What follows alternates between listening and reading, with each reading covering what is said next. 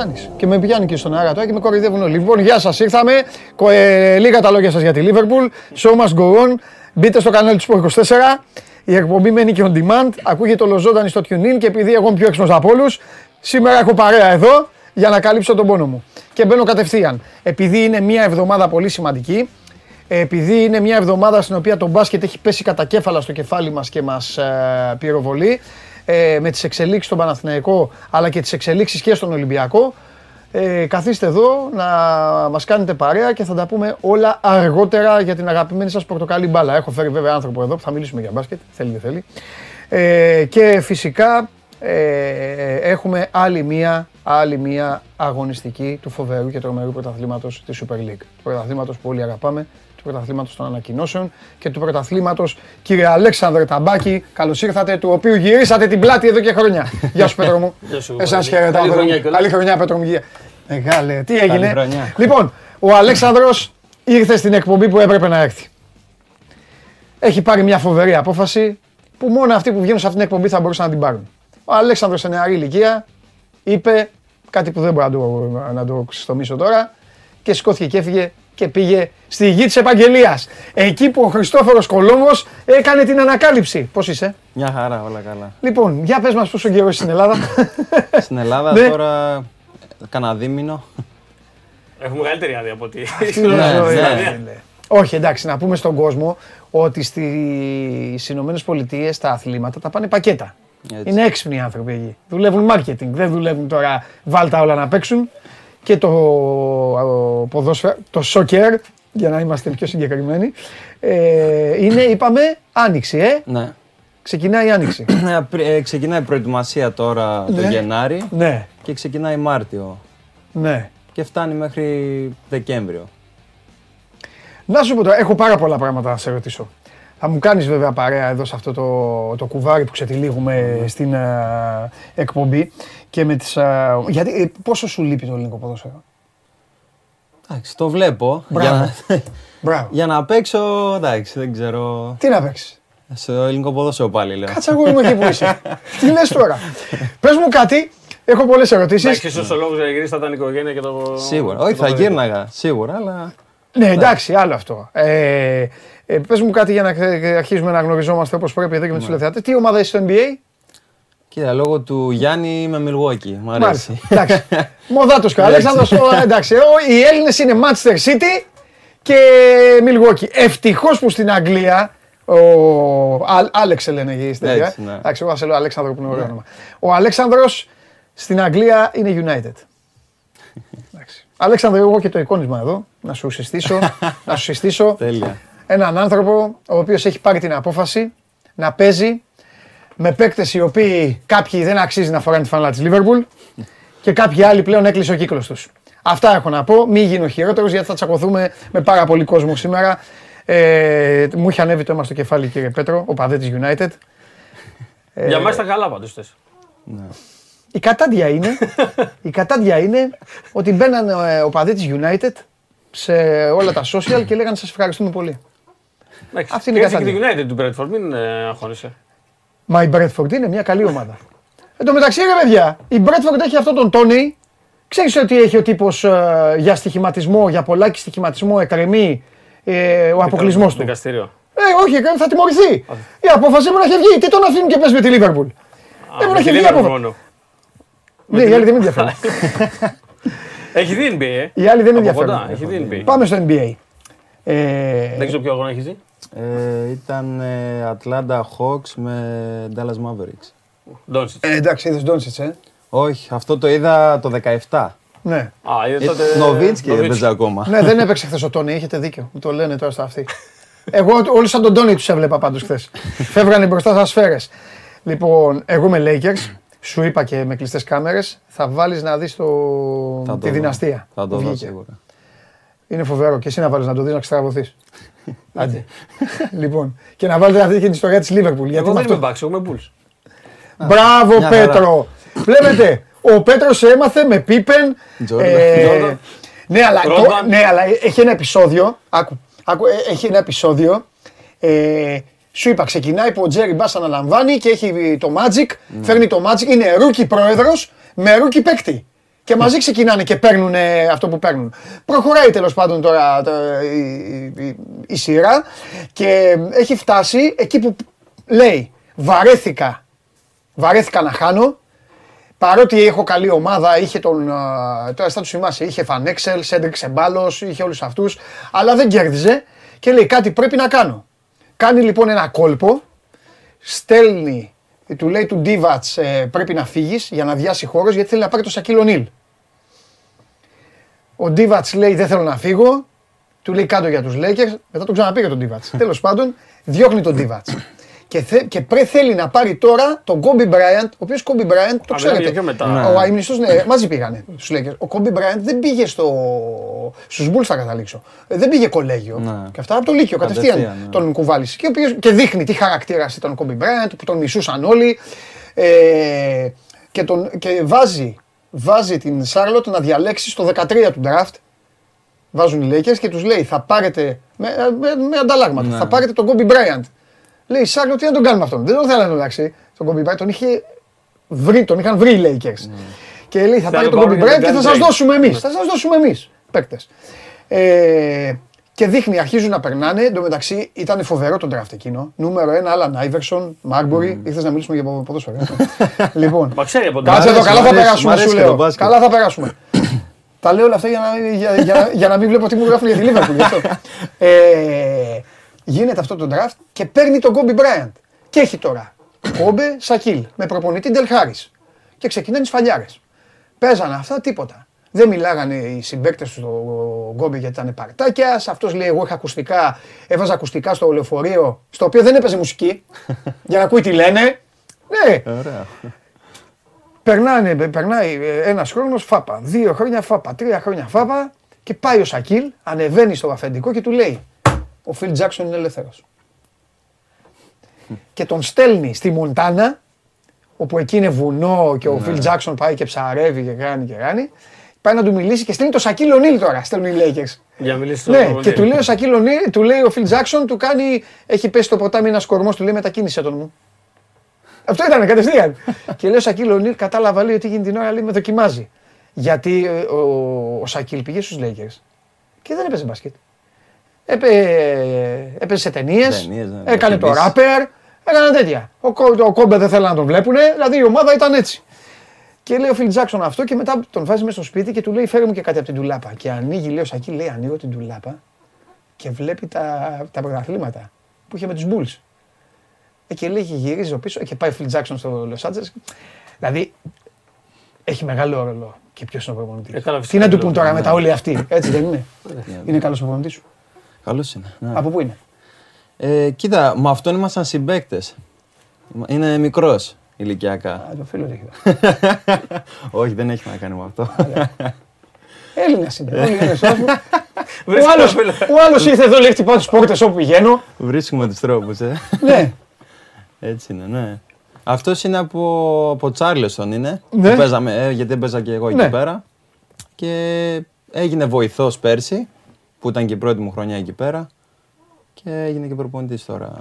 Πρώτος. Να σου πω τώρα, να πούμε τώρα ότι ο Αλέξανδρος είναι στο New Mexico, έτσι. Στη δεύτερη κατηγορία, στο USL του, όχι στο MLS, στο USL, δεύτερη κατηγορία της Αμερικής.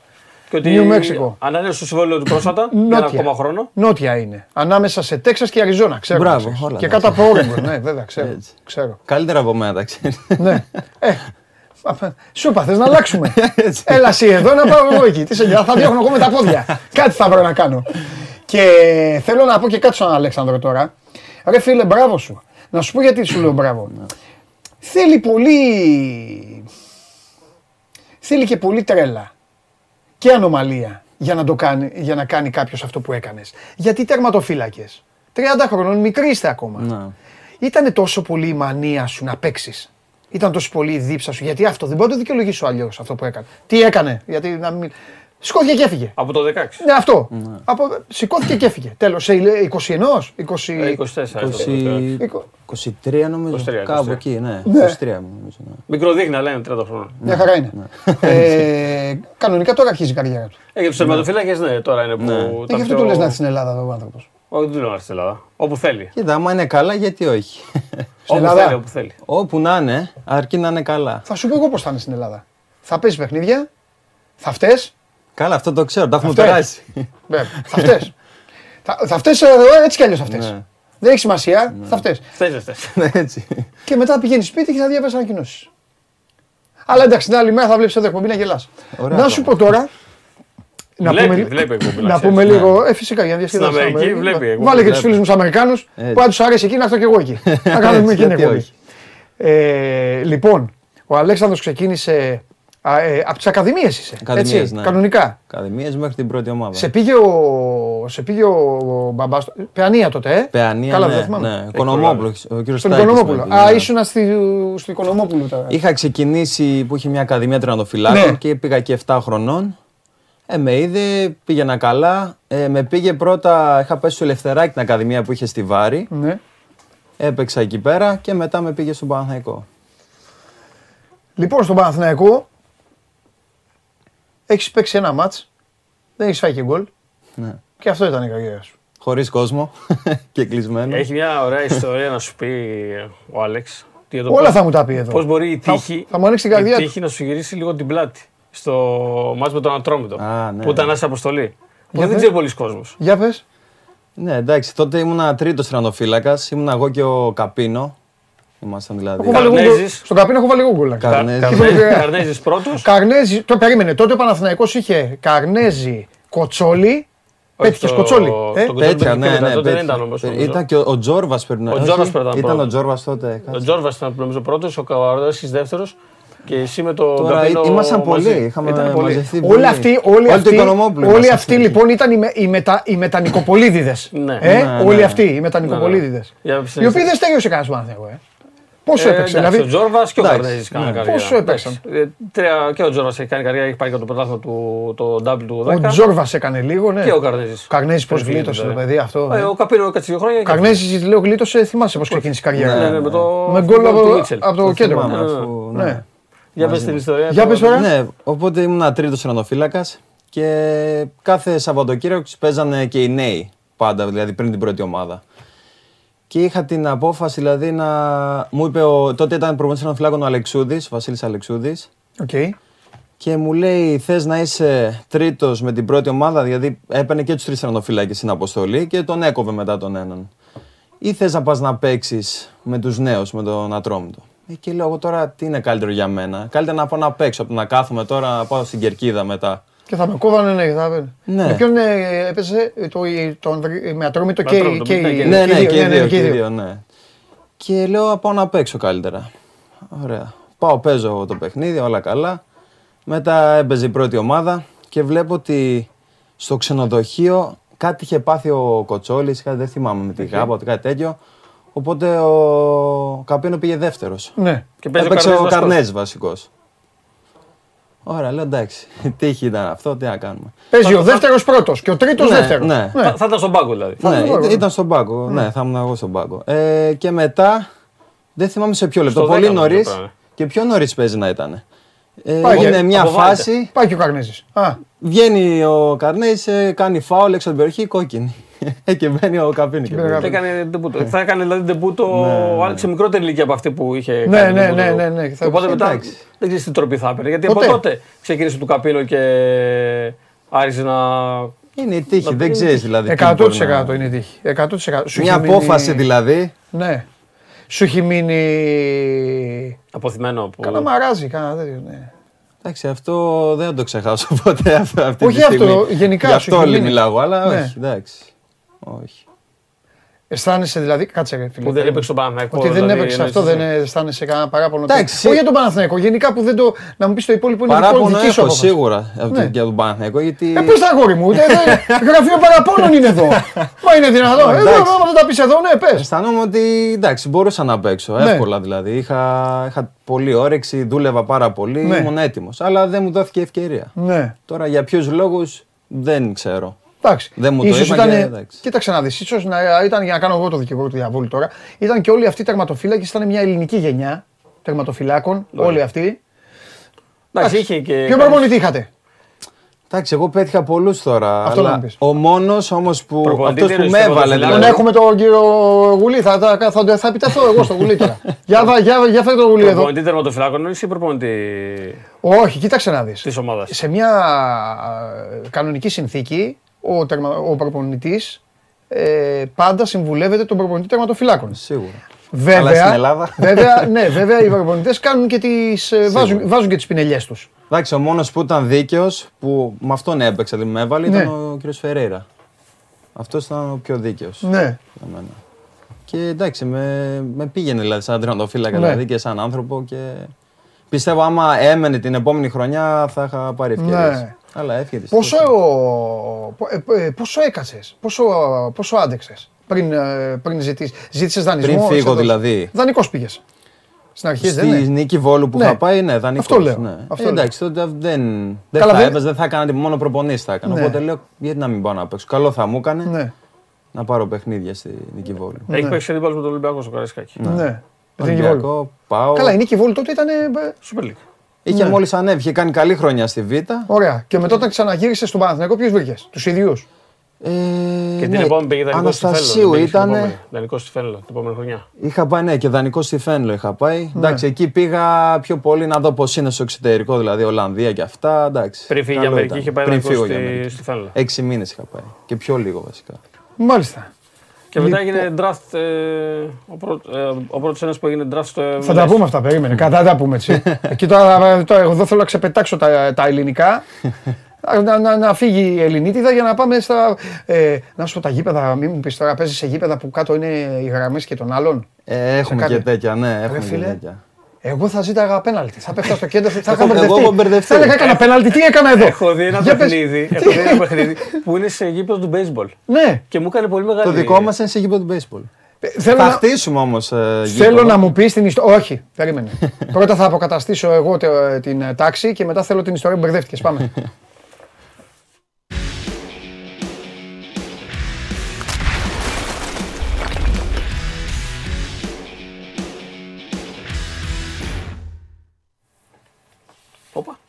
Τι ρόπα. Λιβαδιά.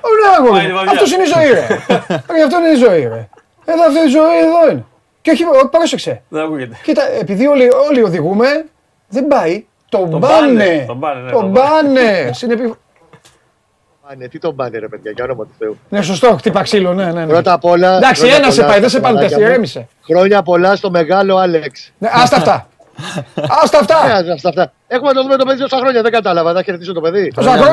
Τόσα χρόνια, κύριε Γουλή, γιατί δεν πήγες εκεί να βάλεις τα στήθη σου μπροστά και να πεις να σου πω κάτι? Άσε ρε το παιδί να παίξει. Όλους τους βάζεις, βάλε και τον Άλεξ να παίξει. Ορίστε, τον έχασες τώρα και είναι στο New Mexico City. Ο Άλεξ το ξέρει καλύτερα. Κάτσε εσύ με τον Μπρινιόλι. Κάτσε. Οι καλοί παίρνουν τα πρωταθλήματα. Θα δούμε στο τέλος χρονιάς. Καλός ο Μπρινιόλι. Καλά. Έλα. Κώστα μου, τι γίνεται? Καλά, πάμε για Λιβαδιά. 5 ώρα. Νωρίς το πρώτο μάτι της αγωνιστικής, το πρώτο του 2023. Ναι. Εντάξει, κοίταξε να δεις. Μετρημένα κουκιά και ζυγισμένα τα δεδομένα για τον Παναθηναϊκό. Δεν έχει το Ρουμπέν, το φίλος του, την αδυναμία σου. Ναι. Ο οποίος πρέπει να κτίσει μια αγωνιστική για τις συμπλήρωσε κίτρινες. Αλλάζει πάλι το σύστημα. Και η επιλογή ήταν να μην πάει στη Λιβαδιά. Ναι, γιατί και μετά ξεκινάει τα ντέρμπι. Ναι. Κάτσε, περίμενε. Η επιλογή ήταν από αυτό το μάτς και μετά, ή είχε τα προηγούμενα μέσα? Είχε συμπληρώσει κάρτες με τον Ατρόμητο στο τέλος του πρώτου γύρου. Μάλιστα. Και είχε τον Όφη, τον Ιωνικό. Συγγνώμη, στον Ιωνικό συμπλήρωσε κάρτες. Α, και θεώρησαν ότι να παίξει με τον Όφη. Ναι, με τον νέο Λιβαδιά, την ΑΚ και μετά τα Γιάννη. Κοίταξε να δεις. Από εδώ και πέρα πρέπει να κάνει και μοιρασιά ο Γιωβάνοβιτς. Τα Γιάννενα που είναι, στη Λεωφόρο ή έξω? Έξω, στο σημάδι. Όχι, εκεί έπρεπε να παίξει, ναι. Οπότε ήθελα να τον έχει εκεί. Εκεί δεν θα έχει τον Τζέριν. Ναι. Με τον ΠΑΟΚ που ακολουθεί 19 δεν θα έχει τον Κουρμπέλη. Το έχει μοιράσει την τράπουλα ο Γιωβάνοβιτς, γιατί δεν θέλει να έχει πολλές απώλειες σε ένα παιχνίδι, να μην μαζεύονται πολλές απουσίες. Αλλάζει το σύστημα. Πάει πάλι σε 4-2-3-1. Ναι. Με Κουρμπέλη Τσέρνη στον άξονα της μεσαίας γραμμής, στο 10 πλέον τον Μπερνάρ. Ο Βέρμπιτς είναι καλά και είναι σημαντικό αυτό, γιατί του έλειψε προχθές. Και από την ώρα που μπήκε βοήθησε, αλλά δεν μπορούσε να παίξει περισσότερο. Δεν ήταν για περισσότερο μετά τον μυϊκό τραυματισμό. Αριστερά Βέρμπιτς, δεξιά Παλάσιος. Κορυφή. Εγώ δεν θα σου απέκλεια στο 100%. Εντάξει, ξεκινάει στο Βορείο Σπόραρ. Δεν σου απέκλεια να ξεκινάει. Ναι. Ναι. Και στην τελική το αξίζει κιόλας. Καλά, αυτό είναι μια αλήθεια που λες. Ναι. Και ο Γιοβάνοβιτς είναι τύπος και άνθρωπος και προπονητής που όσους δουλεύουν τους επιβραβεύει. Ναι. Δεν το συζητάμε. Και πίσω στην άμυνα, από τη στιγμή που είναι ο Χουάνκαρ καλά, δεν αλλάζει κάτι. Χουάνκαρ αριστερά, δεξιά ο Κότσιρας, Μάγκλουσον, Σέκεφελ και τέρμα Μπρινιόλι. Ναι. Να σου πω, εντάξει τώρα κοίταξε να δεις, ο Παναθηναϊκός έχει ένα, θα ακουστεί παράξενο αυτό που λέω, έχει ένα μικρό πλεονέκτημα τις δύο ισοπαλίες που έχει φέρει. Δεν τον παίρνει να κάνει άλλη γκέλα. Αυτό, ναι, ναι. Άμα κάνει κι άλλη γκέλα, εντάξει, αύριο μην βγεις, τι να πούμε. Εντάξει, θα είναι... Δηλαδή, θα έχει καταφέρει ο Παναθηναϊκός να πάει να παίξει με την ΑΕΚ με την βαθμολογία στα ίσια σχεδόν.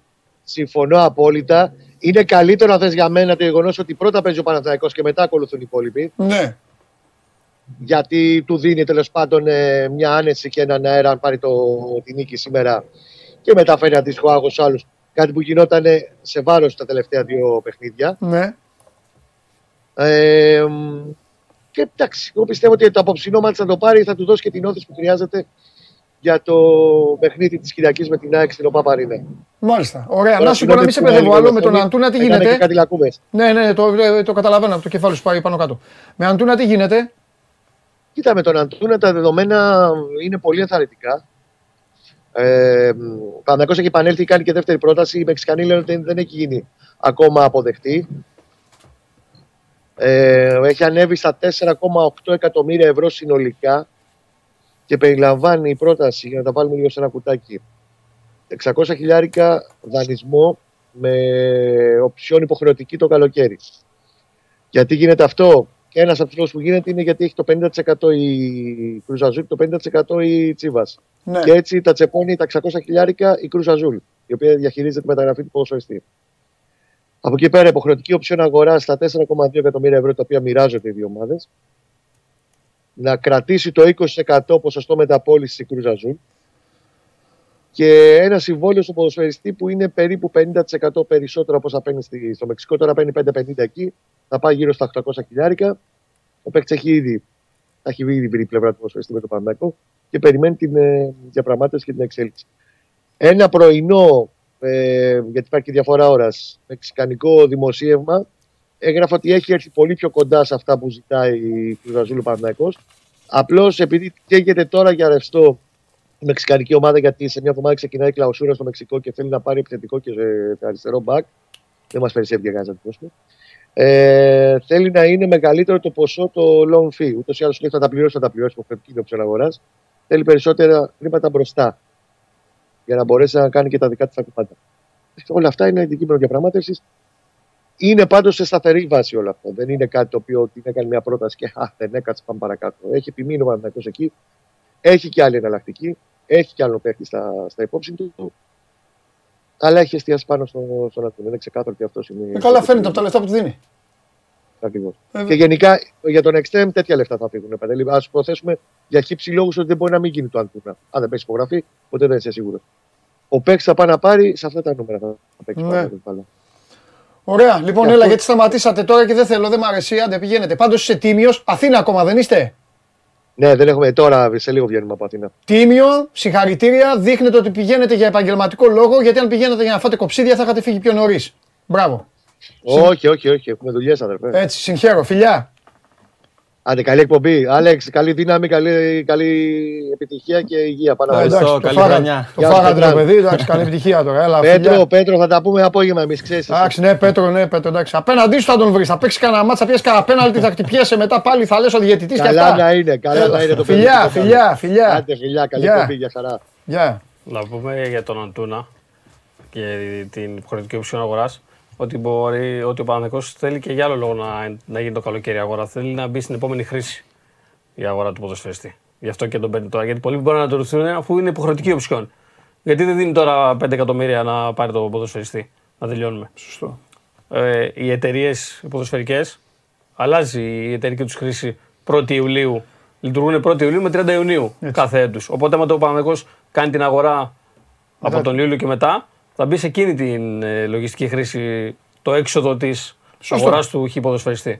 Γι' αυτό βάζει υποχρεωτική, αλλά το καλοκαίρι. Ναι. Δηλαδή δεν είναι υποχρεωτική αν πάρω το πρωτάθλημα ή υποχρεωτική αν παίξω το Champions League. Λέει θα τον πάρω, αλλά θα τον πάρω το καλοκαίρι. Ναι. Απλά να το διευκρινίσουμε γιατί πολλοί κόσμοι μπορεί να μην το καταλαβαίνει. Ναι. Για ποιο λόγο, να σου πει γιατί δεν δίνει τώρα τα λεφτά. Ναι. Αφού τον έχει, θα τον πάρει. Πώς βλέπεις, Παναθηναϊκό? Συγκίνησε τρομερά. Τώρα είσαι, λίγο... ναι. Εντάξει, καταλαβαίνω. Νομίζω όλοι το ξέρουν αυτό. Α, εντάξει. Πρέπει να το ξέρουν, νομίζω. Πόσο χρόνο πήγες Ακαδημίες? Πόσο χρονών, το 2004 πήγα. Πήγες και με την ψυχή σου δηλαδή, δεν πήγες επειδή ήταν κοντά. Αυτό ήταν το όνειρό μου, ήταν να παίξω Παναθηναϊκό. Εντάξει, το έκανες τον όνειρό σου. Ναι, εντάξει. Μακάρι να έμενα κι άλλο και να παίζα εκεί κανονικά. Αλλά εντάξει, τι να κάνουμε. Εντάξει, τώρα έκανε τις γκέλες του, θα δούμε πώς θα πάει. Μακάρι να τώρα με μεταγραφές και αυτά να βρει πάλι το ρυθμό του. Για τον Μπρινιόλ, ποια άποψή σου, γιατί είπε πριν ο Παντελής? Εντάξει, εμένα μου αρέσει ο Μπρινιόλ. Είναι καλός τερματοφύλακας. Ποιος είναι ο καλύτερος τερματοφύλακας στην Ελλάδα? Στην Ελλάδα, Δεν σε ρωτάω ποιος είναι ο πιο φορμαρισμένος, γιατί ξέρεις, αυτό παίζει. Αυτά παίζουν μπουνιές μεταξύ τους. Τώρα δεν έχω δει και όλες τις ομάδες. Έχω δει τις μεγάλες ομάδες πιο πολύ να παίζουν. Ποιους τερματοφύλακες γουστάρεις? Τις κορμοστασιές ή αυτούς που δεν γεμίζει το μάτι και πηδάνε στο θεό? Τους καλούς. Εντάξει, να έχει τους ήρεμους. Δηλαδή υπάρχουν πολλοί τερματοφύλακες που είναι μέσα στην τρέλα, ξέρω εγώ. Οπότε δεν είσαι με τον... Πες το Μαρτίνες, που έχει φάει όλα τα γκολιά στον Βίλα και έκανε το μάγκα στον Μουντιάλ. Έχει πολύ τρέλα. Όχι ότι, εντάξει, οι τερματοφύλακες όλοι πρέπει να έχουν αυτή την τρέλα. Και εγώ την έχω, δηλαδή μέσα στο γήπεδο είμαι τελείως διαφορετικός.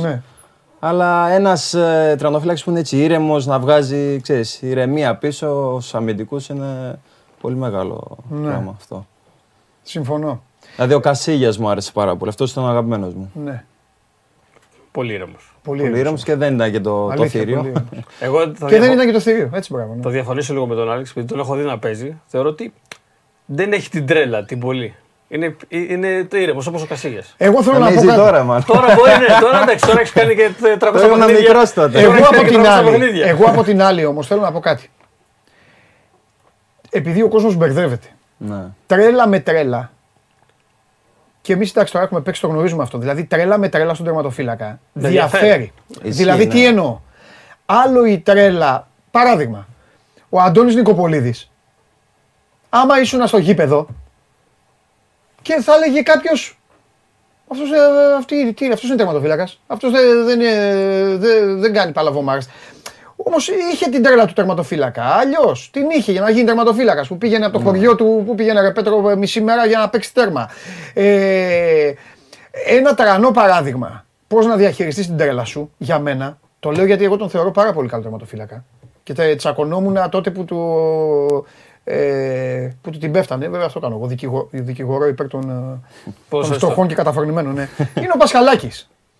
Ο Πασχαλάκης, η τρέλα που έδειχνε στον ΠΑΟΚ ήταν μια τρέλα την οποία την πλήρωνε ο ίδιος. Καταλαβες? Δηλαδή, ο Πασχαλάκης για τον κόσμο του ελληνικού ποδοσφαίρου ήταν ένας τερματοφύλακας που έκανε κοτσιδάκια, που ουρλιάζε, που φόραγε την μπέρτα του Σούπερμαν. Που έκανε το κάτι παραπάνω σε μια επέμβαση. Που έκανε τον επιδειξία, που του φεύγε η μπάλα, που έκανε αυτά. Η τρέλα του όμως υπάρχει στη θέση του τερματοφύλακα. Έμεινε έξω, έμεινε ανεργός, πήγε στον Ολυμπιακό. Η τρέλα του υπάρχει στο τέρμα. Αλλά όλα τα άλλα κόπηκαν. Είναι ένας φυσιολογικός άνθρωπος, με ένα φυσιολογικό μαλλί, ανέκφραστος, το οποίο είναι πάρα πολύ σημαντικό για μένα. Εγώ όταν βλέπω έναν τύπο ανέκφραστο μέσα στο παιχνίδι, λέω αυτός είναι έτοιμος να σου φάει το λαρύγι, να σε καθαρίσει. Αυτό είναι δηλαδή για τον τερματοφύλακα. Δηλαδή δεν είναι όλα να είσαι γκρόμπελαρ σε όλα. Στον Ολυμπιακό δεν είναι ένα πιο low profile. Όχι, είναι ένας κανονικός, σοβαρός επαγγελματίας. Αλλά τη δόση την έχει. Μεγαλώνει κι αυτός. Ναι, ρε παιδί. Οριμάζει, σοβαρεύεται, μεγαλώνει. Βλέπεις και τον εαυτό σου πώς ήσουν, πώς είσαι, πώς πρέπει να ξέρεις. Αλλάζεις τώρα λίγο. Πρέπει να αλλάξεις. Λοιπόν, και τώρα κύριε Αλέξανδρε Ταμπάκη, θέλω να μας πεις πώς μπερδεύτηκες με τις γραμμές. Με τις γραμμές, παίζαμε ένα παιχνίδι, εντάξει, είχε, ξέρεις, του φούτμπολ πώς είναι εκεί πέρα. Γιάρδες. Ναι, αλλά εκεί που είναι το touchline που ξέρεις, στο τέρμα που είναι. Ναι, το touchdown. Touchline, όλα αυτά. Ήταν όλο μπλε. Όλο μπλε. Είναι όλο γιατί είναι το σήμα των ομάδων εκεί. Ναι, ναι. Και πιο μπροστά είχε και κίτρινες γραμμές. Και είχε και μια άσπρη. Αλλά την άσπρη δεν την βλέπαμε εμείς. Και είχα βγει σε μια φάση εντελώς αλλού για αλλού εντάξει. Και βλέπω πίσω και το τέρμα ήταν στα δεξιά μου. Δηλαδή ήταν, δεν υπήρχε. Λέω πού είμαστε τώρα, τι κάνουμε. Όχι, όχι. Αυτό το βλέπω μακριά. Αν έρχονταν η μπάλα, πάντα κοιτάω. Και οι άλλοι θα μπερδεύονταν. Θα λέγανε πού είμαι τώρα, στην περιοχή, στο κέντρο, να σουτάρω, πού είναι το τέρμα. Όχι, αυτό το είδα όταν η μπάλα ήταν στην άλλη. Εντάξει, όταν έρθεις πιο κοντά, ξέρω πού είμαι. Αλλά λέω τι γίνεται εδώ πέρα τώρα. Να σου πω, να σου κάνω και αυτές τις ερωτήσεις που συχαίνω με τις γραφικές, αλλά δεν πειράζει. Τι κάνουν τώρα οι Αμερικανοί, το έχουν συμπαθήσει καθόλου? Ναι, εντάξει. Γιατί θεωρούσαν ότι δεν είναι δίκαιο σπορ. Δίκιο έχουν, δεν είναι δίκαιο σπορ. Αλλά τι να κάνουμε. Γι' αυτό το γουστάρουμε. Το θεωρούν μερικοί που δεν ασχολούνται πολύ πιο βαρετό γιατί λένε δεν μπαίνουν πολλά γκολ και αυτά ξέρεις έχουν συνηθίσει τώρα μπάσκετ και τέτοια που βάζουν πολλούς πόντους και αυτά. Αλλά εντάξει δεν μπορούν να το καταλάβουν ακόμα. Αλλά τώρα. Κοίταξε να δεις και αυτοί όμως. Εγώ έχω μιλήσει και με κάποιους Αμερικάνους. Εμένα μου αρέσει το φούτμπολ. Το βλέπω το φούτμπολ. Αλλά και αυτά πρέπει να καταλάβουν ότι. Δηλαδή όταν λένε αυτό για το ποδόσφαιρο, τι μπορείς να πεις για το φούτμπολ που το ένα play διαρκεί 5 δευτερόλεπτα. Και μετά για να γίνει το επόμενο. Σταματάει. Παίρνανε 5 λεπτά. Ναι, ναι. Καταλαβαίνεις. Ισχύει αυτό. Ναι, παίζουν χόκεϊ και σταματάει να παίξουν ξύλο. Εντάξει τώρα. Εντάξει, αυτό ήταν παλιά. Τώρα το έχουν αγαπήσει πάρα πολύ. Δηλαδή, καμία σχέση. Και το επίπεδο δηλαδή, στο MLS είναι πάρα πολύ καλό. Δηλαδή, αν το παρακολουθήσεις κάποιος, είναι πολύ καλό. Και στο USL που είμαι εγώ είναι και αυτό πολύ καλό. Έχει παίξει Joe Cole, Drogba, έχουν παίξει στο USL. Να σου πω, βγάζουν την Αμερικανιά τους στο ποδόσφαιρο. Δηλαδή, τι εννοώ.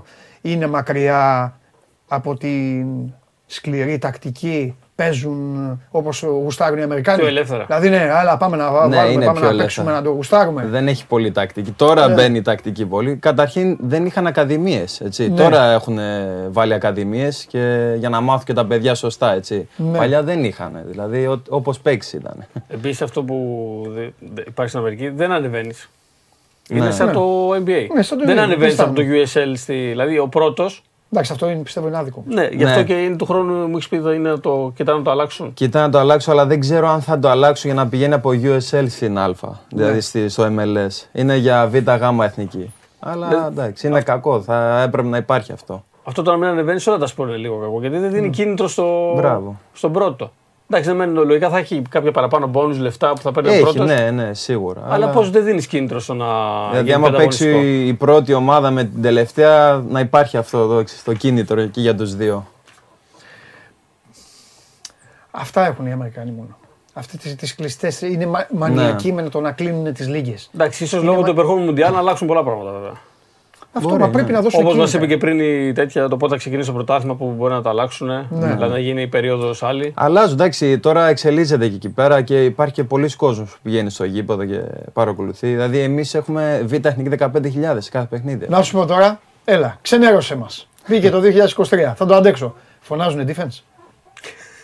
Εντάξει, αυτό είναι στο μπάσκετ. Στο ποδόσφαιρο δεν το λένε. Εννοείται, ξέρω ότι είναι όλα τα άλλα. Αυτό λέω στο ποδόσφαιρο δεν το λένε. Όχι, όχι, εντάξει. Λένε τίποτα στο ποδόσφαιρο. Λένε. Αντέχουν. Αμέ, ναι. Εντάξει, η ομάδα που είμαι εγώ είμαι τυχερός. Ναι. Είναι όλοι Λατίνοι. Είναι από εκείνη την πλευρά. Οπότε έχουν πολλούς. Οπότε κάτι αισθάνεστε. Ναι, εντάξει. Εντάξει, είναι Ελλάδα, έτσι. Ναι. Καλά, τέλεια. Το μπουκάλι μου δεν μου το πετάνε, η φωτοβολίδα. Αυτά δεν τα αφήνουν. Δεν είναι ίδια. Άσε, σε παρακαλώ πολύ. Γι' αυτό δεν ξέρετε μπάλα. Γι' αυτό θες να γυρίσεις αγόρι μου. Τώρα μιλάμε σωστά. Θα σου πω την αλήθεια, μου άρεσε και αυτό λίγο. Όχι να σκοτωθούμε, αλλά εντάξει. Θέλει ένταση. Θέλει μια ένταση. Ωραία, έλα πάμε. Δώστε μου.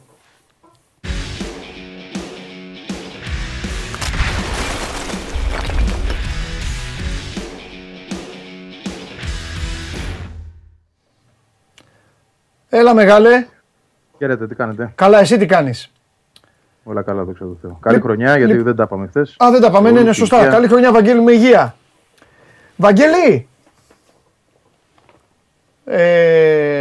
Να σου πω, αυτό που έκανε ο Αθανασιάδης, επειδή πέρυσι πέρασα όλη την εκπομπή, να λέω στο Βαγγέλη ότι μπράβο στον Αθανασιάδη και μπράβο στον Αθανασιάδη και τελικά δικαιώθηκα. Δικαιώθηκα γιατί ο Αθανασιάδης πήρε μια σκληρή απόφαση. Πήγε και έπαιξε στη Μολδαβία. Ναι. Κέρδισε μες στον Μπερναμπέου. Μέσα δεν κέρδισε, ναι. Κέρδισε μες στον Μπερναμπέου. Έπεσα έξω γιατί τον είχα ότι το Champions League μετράει πάρα πολύ. Και πίστευα ότι κάποιος θα βρισκόταν και θα έλεγε έλα. Εκεί έπεσα έξω ομολογώ Πέτρο μου. Δεν ξέρω γιατί, τι γίνεται στον κόσμο των τερματοφυλάκων. Τέλος πάντων. Αλλά γύρισε στην ΑΕΚ. Τελείως διαφορετικός από ό,τι ήταν.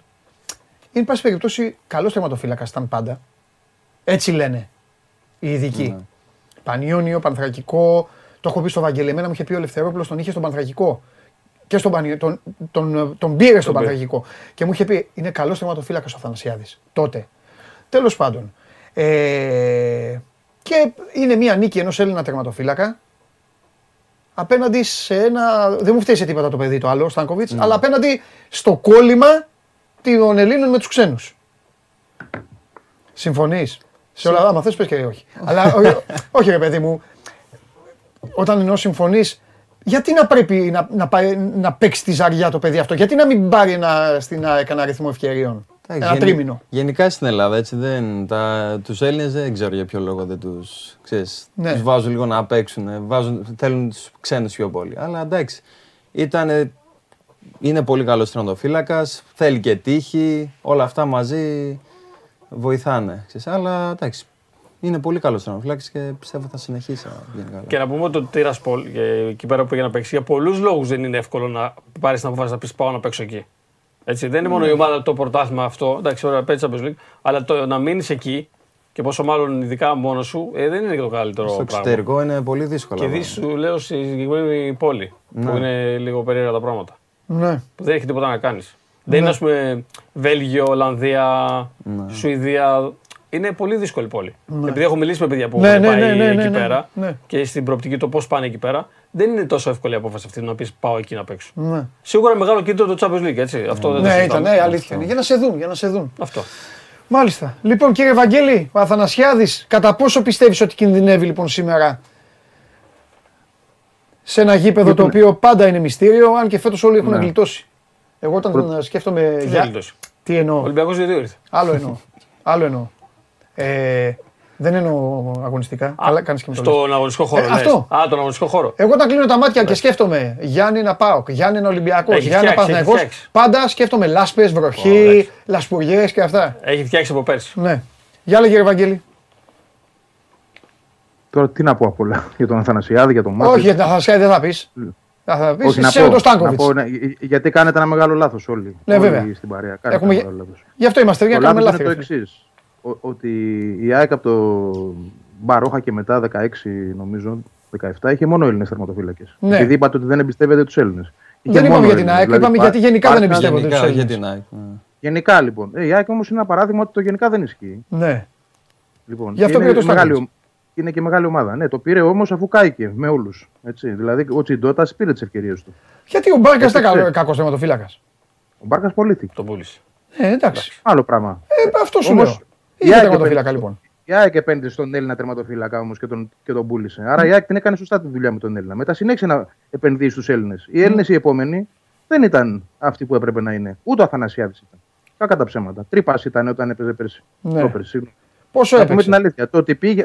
Το μισό πρωτάθλημα. Ναι. Δεν έπαιξε λίγο. Το ότι πήγε εκεί το παιδί και μπράβο του και έδειξε ένα πρόσωπο και για μένα ήταν συνειδητή η επιλογή του. Δεν ήταν δύσκολη η επιλογή, ήταν εύκολη. Πήγε σε ομάδα που ήταν πρωταθλήτρια και η πρωταθλήτρια θα συνέχιζε να είναι και ήξερε ότι θα παίζει και Champions League. Άρα πήρε μια πολύ σωστή επιλογή, πανέξυπνη επιλογή. Ήξερε ότι θα πάει να παίξει Champions League, αν η ομάδα προχωρήσει, γιατί είναι η μοναδική ομάδα στη Μολδαβία που έχει ένα επίπεδο. Άρα δεν θεωρώ ότι έκανε κάτι το τρομερό, έκανε κάτι πολύ έξυπνο. Ναι. Τα κατάφερε, ναι, όλοι θα του βγάλουμε το καπέλο. Και θα του πούμε ότι μπράβο, ναι, και δικαίως είναι τώρα στην ΑΕΚ. Όχι, δεν είμαι καθόλου με τον Στάνκοβιτς. Δεν με απασχολεί εμένα αυτό. Εμένα με απασχολεί ο τερματοφύλακας της ΑΕΚ να είναι καλός τερματοφύλακας. Από τη στιγμή που είναι αυτός καλός τερματοφύλακας, να παίζει αυτός. Και για να πάω παρακάτω, όχι, δεν απειλεί τη θέση του σήμερα. Θα παίξει. Δεν απειλεί τη θέση του σήμερα. Θα παίξει βασικός. Δεν καταλαβαίνεις, άλλο εννοούσα. Απειλείται από τα Γιάννενα, λέω. Κατά πόσο απειλείται. Εντάξει, δεν ξέρω. Τι να σου πω. Ο ΠΑΣ είναι μια ομάδα πάρα πολύ περίεργη. Ναι. Από την άποψη ότι έχει τη χειρότερη ομάδα στο πρωτάθλημα. Και ταυτόχρονα έχει την καλύτερη επίθεση από τις μικρομεσαίες ομάδες. Ναι. Δηλαδή είναι ομάδα η οποία έχει δεχθεί 31 γκολ, αν δεν κάνω λάθος, χειρότερη άμυνα. Και ταυτόχρονα έχει πετύχει 15, είναι πάνω από όλες από την 7η θέση και κάτω. Αυτό σημαίνει ότι έχει μια ποιότητα μπροστά, σίγουρα. Και με τρία νέα πρόσωπα σήμερα, Βαγγέλιο, πας. Θα παίξεις ο Τσιντόντα στο τέρμα. Οχ, Αγγελάκι, έλα μετά στο στούντιο να τον κάνεις. Και είναι μετά και άλλοι δύο, ο Τζίνο και ο Νίνης, οι τρεις νεαποκτηθέντες που έχει πάρει ο Πας. Το βίντεο αυτό, Νικήτα, γιατί δεν το έχεις κόψει. Τον Αγναούτογλου να κάνει τον Τζιντότα. Το θέλω αύριο. Βάλ το αύριο. Μπορεί να χρειαστεί. Βάλ το αύριο. Μη βιάζει, Παντελή μου, μπορεί και να μην χρειαστεί. Να το βάλεις όμως και να το βάλεις και αν δεν χρειαστεί. Εγώ θέλω. Εντάξει, θα το βάλω και αν δεν. Όχι, θα το βάλω και αν δικαιωθείς. Σου έχω πει τι έχει κάνει. Κάθεται εκεί που ήταν ο Αλέξανδρος και ήμουν εγώ χθες εδώ και παίζα μπάλα. Το κάνουμε πολλές φορές εδώ. Λοιπόν, και μου λέει, έλα, θα κάνω τον Τζιντότα. Του λέω έλα, πάπ, και του κάνω ένα σουπ και κάνει ότι πέφτει πάνω στο τραπέζι, φεύγει η μπάλα και αυτά. Το βλέπανε μετά στην προπόνηση της ΑΕΚ, μισή γελάγανε, μισή τον κυνηγάγανε. Εγώ αυτό μετά. Λοιπόν, έλα. Εντάξει, παιδί μου, χαβαλέ κάναμε. Ναι. Λοιπόν, το βίντεο αυτό θα παίξει όπως και να έχει. Πάμε. Ωραία, εντάξει. Δεν μ' αρέσει, πάντως που παίζει ο Τσιντότα σήμερα. Δεν το θέλω για δύο λόγους. Πρώτον, γιατί είναι πάρα πολύ καλό παιδί και πάρα πολύ καλός τερματοφύλακας για ένα επίπεδο, ίσως όχι για το επίπεδο της ΑΕΚ, ίσως και επειδή οι συγκυρίες δεν βοήθησαν για να είναι. Ναι. Και από την άλλη, δεν θέλω πραγματικά να είναι εμπόδιο για την ΑΕΚ σήμερα. Ναι. Είναι στην αποστολή, δεν ξέρουμε αν θα παίξει, αλλά 9% αυτός θα ξεκινήσει. Ωραία. Να μια ακόμα πρόκληση για τον Λιβάη Γκαρσία και τον Φανφέρντ. Θα πω εγώ. Γιατί ένα από τα αν δεν τα καταφέρουν, παιδιά, αν δεν τα καταφέρουν, αυτοί θα φταίνουν, όχι εγώ. Καλά, ναι. Ένα από τα προβλήματα που είχε πάσει μέχρι τώρα ήταν και οι τερματοφύλακες. Έχουν βάλει γκολ του Τσιντότα όλοι. Δηλαδή, αν δεν του βάλουν αυτοί, δεν φταίω. Εντάξει, κοίταξε να δεις. Είχε καλό τερματοφύλακα ο Πας. Αυτό λέω, ναι. Πήρε την απόφαση να πάει στον Παναθηναϊκό. Ναι, πήρε δύο τερματοφύλακες, δεν του βγαίνει το καλοκαίρι. Ρε παιδάκι μου, τώρα συγγνώμη, Ευαγγέλη, θα φτάσουμε και στην 11η. Τώρα επειδή είπαμε για τον Λοντίγκιν, εσύ αυτό που κάνει ο Λοντίγκιν θα το κάνεις? Δεν ξέρω τώρα ποια είναι η κατάσταση, δεν ξέρω τι σκεφτόταν. Τώρα αυτός έμπαιζε, ήταν καλύτερος. Και πάρα πολύ καλός, ναι. Πολύ καλός. Ρε παιδί μου, πήγε σε μια ομάδα που είχε καλό τερματοφύλακα, έτοιμο. Δεν ξέρω τι του υποσχέθηκαν, γιατί ποτέ δεν ξέρεις τι μπορεί να έχουν συζητήσει με τον προπονητή και αυτά. Ναι. Τώρα δεν ξέρω στην κατάσταση τι θα έκανε. Εντάξει, τώρα ποτέ δεν ξέρουμε και δεν είμαστε και στους τραπεζικούς λογαριασμούς των ανθρώπων, έτσι. Μπορεί να παίρνει και χρήματα το παιδί. Ή μπορεί να ελπίζεις σε μια πώληση του Μπρινιόλη. Ότι μπορεί, αφού είναι Ιταλός, με το πρωτάθλημα που έκανε να φεύγε και θα γίνω εγώ κατευθείαν ο πρώτος. Δεν μπορείς να ξέρεις τι έχει στο μυαλό του καθένας. Είναι και Παναθηναϊκός τώρα. Ναι, αυτό. Μπορεί να πίστευε ότι μπορεί να παίξει και μετά και να αρπάξει την ευκαιρία να είναι αυτός πρώτος δηλαδή μετά. Μάλιστα. Γεια, λέγε, Ευαγγέλη. Καμιά έκπληξη θα δούμε, όχι, Όχι, εκπλήξη. Δεν είναι, ναι, έχεις δίκιο. Δεν είναι για έκπληξη. Είναι λίγο περίπλοκη πάντως και πάλι η κατάσταση. Γιατί για πες. Με τη χθεσινή αποστολή. Πράγματι μπερδεύεται το πράγμα, έμεινε έξω ο Ρότα. Εντάξει, για το Ρότα υπάρχει ο αντίλογος, είναι ο Σιντιμπέ, αυτός θα παίξει. Όμως η απουσία του Σιμάνσκι, η οποία προφανώς και ήταν αποφασισμένη καιρό πριν να δηλωθεί στο συγκεκριμένο παιχνίδι, εν τούτης στα τελευταία μάτια με το Σιμάνσκι και το Γιόνσον στη μεσαία γραμμή βρήκε ένα πολύ ωραίο τρίκ με τον Πινέδα αριστερά επίσης, το οποίο πήγε καλά. Δεν ήξερε ο Αλμέιδα όταν δήλωνε το Σιμάνσκι ότι θα αναγκαστεί να έχει αυτό το σχήμα, γιατί αυτό έγινε πολύ πριν τη διακοπή για το Μουντιάλ, έτσι. Και ότι θα τσούλαγε η ομάδα με αυτή την ενδεκάδα που βλέπαμε στα τελευταία παιχνίδια. Τώρα πρέπει να το αλλάξει και πάλι. Και εδώ μπαίνουν πολλοί παράγοντες στο ποια θα είναι η ενδεκάδα. Για παράδειγμα, θα παίξει ο Φερνάντες, ο οποίος έχει για πρώτη φορά σήμερα δικαίωμα συμμετοχής. Θα αφήσει το Φανβέρτ στην κορυφή ή θα προτιμήσει να επαναφέρει τον Γκαρσία εκεί? Νομίζω ότι ο Φανβέρτ είναι το κλειδί της κουβέντας για την ενδεκάδα. Αν θα μείνει στην κορυφή, τα πράγματα γίνονται πιο ξεκάθαρα. Θα μείνει δεξιά ο Γκαρσία, αριστερά θα πάει ένας εκ των Φερνάντες, Τσούμπερ ή Άμραμπατ και θα έρθει ο Πινέδα εσωτερικά να παίξει με τον Γιόνσον εκεί που ήταν ο Σιμάνσκι. Ο Γιόνσον πιο πίσω, ο Πινέδα πιο μπροστά. Τώρα, αν επιλέξει ο προπονητής να βγάλει από την ενδεκάδα το Φανβέρτ και να βάλει τον Γκαρσία ξανά εκεί, δημιουργείται θέμα και στις δύο πτέρυγες. Θέμα ενώ ζήτημα το ποιοι θα παίξουν. Να πάει δηλαδή ο Φερνάντες από την αρχή δεξιά, ο Τσούπερ ή ο Άμπραμπατ αριστερά, ή να αφήσει τον Πινέδα αριστερά και να βάλει τον Γαλανόπουλο. Τώρα σας τα λέω μπερδεμένα, αλλά είναι πολλά πράγματα. Όχι, εντάξει, έτσι είναι. Καλά κάνεις. Παίζουν πολλά πράγματα λόγω αυτών των δύο απολειών. Η μία ήταν προγραμματισμένη, αλλά αλλιώς τα είχε στο μυαλό του ο προπονητής όταν την αποφάσισε και αλλιώς είναι τώρα τα πράγματα.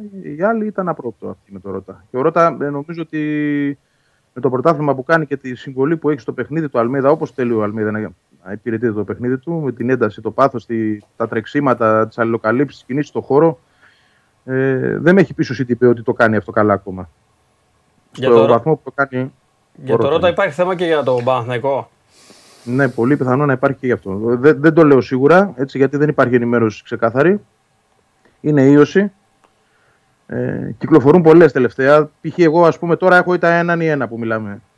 Είμαι καλά, αλλά οκ. Θέλω να πω ότι κυκλοφορούν πάρα πολλά πράγματα έξω. Ή τα έναν ή ένα έχεις.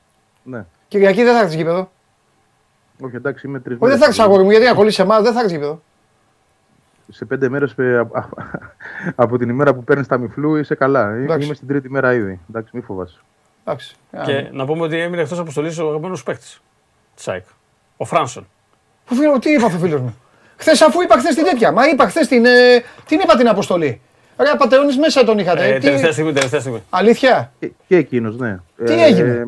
Για τον ίδιο λόγο. Κάποια μορφή ίωσης. Ανέβασε πυρετό την ώρα που ήταν να φύγουν. Για να μπουν στο πούλμαν και τα λοιπά, να ξεκινήσουν το ταξίδι και εκεί είπε ότι δεν μπορεί. Θα παίζει ρόλο αυτό.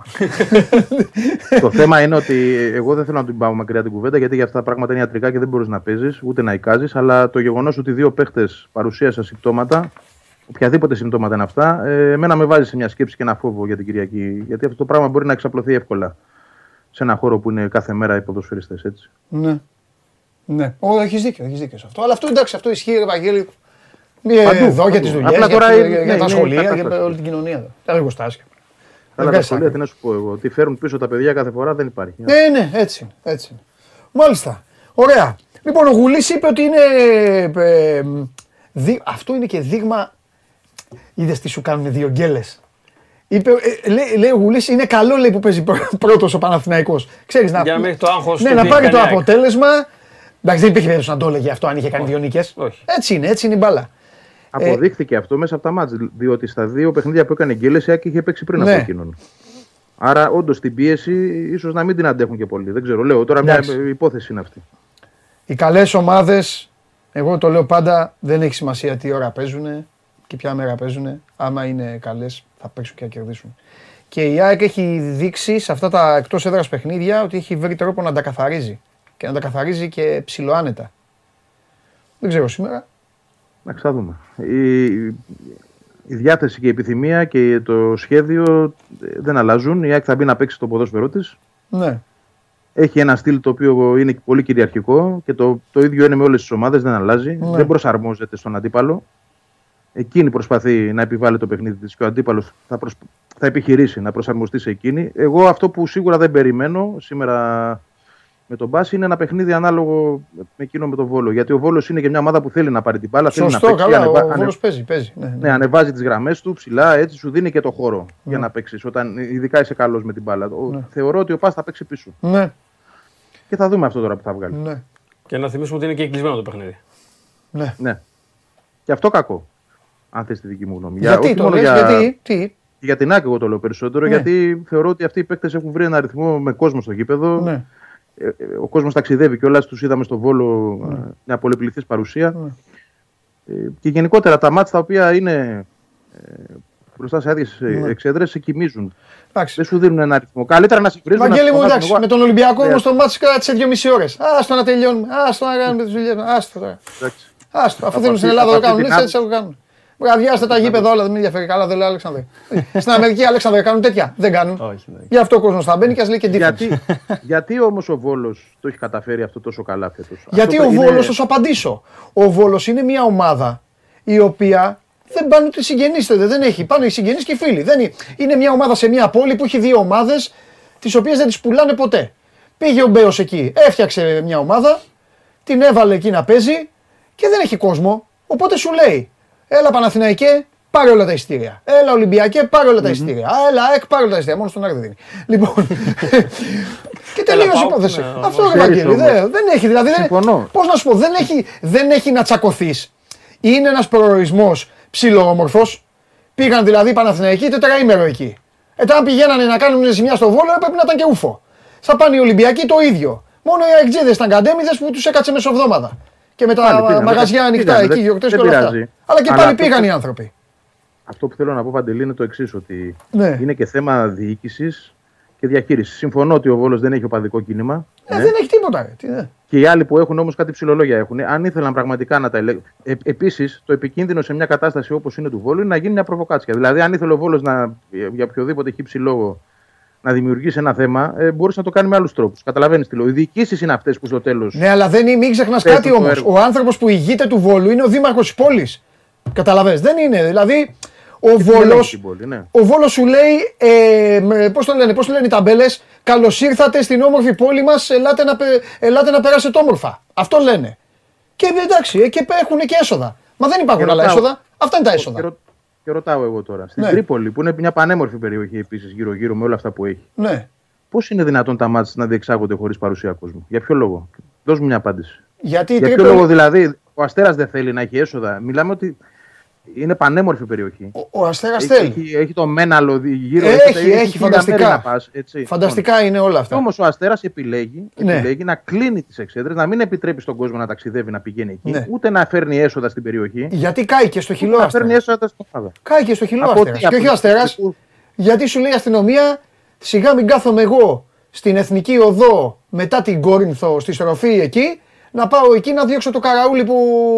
Αφού στο τέτοιο κάνουν τα δερβενάκια. Πάνε στα δερβενάκια και περιμένουν. Κάνουν τον κολοκοτρώνη. Έλα, ρε Βαγγέλη, αφού η χώρα τώρα τα έχουμε ζήσει. Ήταν επιθυμία όμως. Πηγαίνουν σε πόλεις και κάνουν επίδειξη στις πλατείες τώρα. Άστο τώρα. Δεν αντιλέγω ότι υπάρχουν κακοποιά στοιχεία παντού. Απλά θέλω να πω ότι όπως ο Βόλος το κάνει και το ταξίδι μέχρι το Βόλο δεν είναι μικρό. Πιο μακρινό είναι ίσως. Λοιπόν, με το νέο δρόμο για να πας στην Τρίπολη είναι μια ευθεία. Τίποτα δεν είναι, έχεις δίκιο. Ίσως να βολεύει και το γήπεδο, Βαγγέλη, στο Βόλο. Και αυτό είναι, βέβαια. Επειδή είναι και πιο σύγχρονο. Ξέρεις γιατί βολεύει το γήπεδο στο Βόλο? Γιατί εγώ ήμουν εκεί, στο ΑΕΚ ΠΑΟΚ. Και έχει και ωραία γέφυρα να πλακωθούν. Ακριβώς. Ξέρεις τι ωραία βοηθάει για μαχαιρώματα και τα πάντα. Ναι, μαχαιρώματα. Άρα για μένα είναι καθαρά. Ναι, γιατί εγώ τα βλέπω απέναντι. Κάθεσαι εκεί και κάνεις. Άκου εδώ εκπομπή μαχαιρώματα, τέτοια. Πας εκεί τώρα και βλέπει. Κάτσε να. Λοιπόν. Άρα είναι και θέμα διοίκησης και βούλησης των ομάδων. Αν θέλουν να το οργανώσουν καλά, θα μπορούσαν όλες να έχουν κόσμο στο γήπεδο και να είναι όλα τα πράγματα. Είναι θέμα τιμωριών. Άμα μπορείς να τους διαλύσεις τις τιμωρίες, θα σου πω εγώ να το ξανακάνουν. Αλλά τέλος πάντων τώρα. Φιλιά! Γεια χαρά. Φιλιά! Αν ήμουν αρχηγός του ελληνικού ποδοσφαίρου, το πρώτο πράγμα που θα απαγόρευα θα ήταν η έφεση. Να κάνει έφεση στην ποδοσφαιρική ποινή. Το πρώτο θα έλεγα έφεση. Μετά θα έλεγα, Αλέξανδρε Ταμπάκη, είσαι αθλητικός δικαστής. Θα πηγαίνεις σπίτι σου, όπως κάνουν στις μεγάλες διοργανώσεις, όπως κάνει η Ευρωλίγκα, όπως κάνει η UEFA, το ίδιο βράδυ. Και θα ανακοινώσεις ποινή. Αλέξανδρος Ταμπάκης, σπίτι του. Καθιστός, στην τουαλέτα. Τίποτα, μόνος του. Τίποτα. Θα έβλεπε σπίτι του τηλεόραση, θα τα είχε όλα. Δικαίωμα δηλαδή. Χρήση βίντεο. Γιατί αυτό το παλιό το ανέκδοτο θυμάσαι? Το βίντεο. Αυτά δεν γίνονται χρήση βίντεο. Τι λες ρε που δεν γίνεται χρήση βίντεο? Τώρα ειδικά, όλα κανονικά. Και θα βγαίνεις εσύ τη νύχτα. 1 ώρα, 2 ώρα και θα έλεγες. Αυτός τιμωρείται $500,000 πρόστιμο. Τέτοια ποσά θέλει. Τέτοια αγόρι. Να μπορείς να πάρεις παίκτη μετά. Να πάθεις τραλαλά. Και σου λέω εγώ μετά, αν δεν τους μαζέψουνε. Στην Αμερική έχει μετακίνηση παδών. Δηλαδή πάνε. Ναι, πάνε για χοντόγκ. Εντάξει. Μην φανταστείς τρελά πράγματα. Στο σαλούν, πάνε, ναι, εντάξει. Δηλαδή η μεγαλύτερη εκδρομή που έχουν κάνει. Όταν ακούω μετακίνηση, μόνο Ελλάδα μπορώ να σκεφτώ. Που έρχονται όλοι. Εντάξει, είναι και σε άλλα. Όχι, ναι, παντού. Και στην Αγγλία γίνεται και στην Ελλάδα. Στα τρένα μέσα. Αγγλία και αυτά σίγουρα. Γίνεται και στην Γερμανία. Παντού στη Γερμανία. Όχι, παντού γίνεται. Εγώ σκέφτομαι το παντελίκι, ξέρεις. Το ξύλο και όλα αυτά. Αυτό μου έρχεται στο μυαλό. Και μην νομίζεις κιόλας, οι Ιταλοί και οι Γάλλοι ακόμα. Καλά, και οι Ιταλοί. Στη συμπεριφορά των φιλοξενούμενων μέσα στο γήπεδο είναι πάρα πολύ φοβητσιάριδες. Έχουν κάτι γονίτσες. Έβλεπα προχθές το Λαντς, στο Φελίξ Μπολάρ. Έχω πάει και στο Champions League. Έβλεπα το Λαντς Παρίσι Ζερμέν. Οι οπαδοί της Παρίσι Ζερμέν ήταν στο πέταλο σε μια γωνία. Συγκεκριμένο. Σε μια, ναι, εκεί. Το 5% φτιάχνει κάθε κερκίδα. Και τέλος. Και το φτιάχνουν στην Ιταλία, τους κλείνουν έτσι. Εμένα μου είχε κάνει πολύ μεγάλη εντύπωση ένα από τα πρώτα ταξίδια που είχα κάνει, σαν φιλάθλος, ήταν στο Σάλκι Αρίνα. τότε στους δίδυμους πύργους. Που ήταν νεόχτιστο το γήπεδο. Και είχε ένα συγκεκριμένο χώρο 2.500 θέσεων που κάθισαν εκεί τότε οι οπαδοί του Παναθηναϊκού, ο οποίος ήταν όλος κλεισμένος από τότε με plexiglass. Γιατί το plexiglass δεν σου εμποδίζει την ορατότητα. Σε σχέση με τα κάγκελα, σε σχέση με τα δίχτυα. Δεν σου εμποδίζει την ορατότητα. Συμφωνείς ότι η ΑΕΚ έχει παίξει την καλύτερη μπάλα? Ναι. Ειδικά τώρα δηλαδή που τους έχω δει παίζουν πολύ, πολύ καλά. Ναι. Και ο προπονητής αυτός ήταν και στην Αμερική, εντάξει. Ήταν στο MLS. Ναι, ήταν. Ναι. Όχι, παίζει πολύ καλά. Αυτή τη στιγμή ναι, παίζει την καλύτερη μπάλα. Ναι. Να σου πω εκεί, η καθημερινότητα των ομάδων είναι πιεστική, λάθος λέξη. Τέλος πάντων, απλώνεται ρε παιδί μου μέσα στην ημέρα, κάνουν άλλα πράγματα. Υπάρχει τύπος, υπάρχουν άνθρωποι να ασχολούνται. Ή πάτε εκεί, κάνετε την προπόνηση, τέλος, σαν να είστε στο Υπουργείο να δουλεύετε. Έχει συνέντευξη τύπου, ξέρω, μία μέρα πριν το παιχνίδι και μετά έχει. Έρχονται, έχουμε πολλοί media εκεί πέρα. Γενικά η ομάδα μου έχει πάρα πολύ. Δηλαδή έχει δύο γραφεία για να χωρέσει. Το ένα γραφείο που είναι τεράστιο είναι μόνο για τα media. Ναι.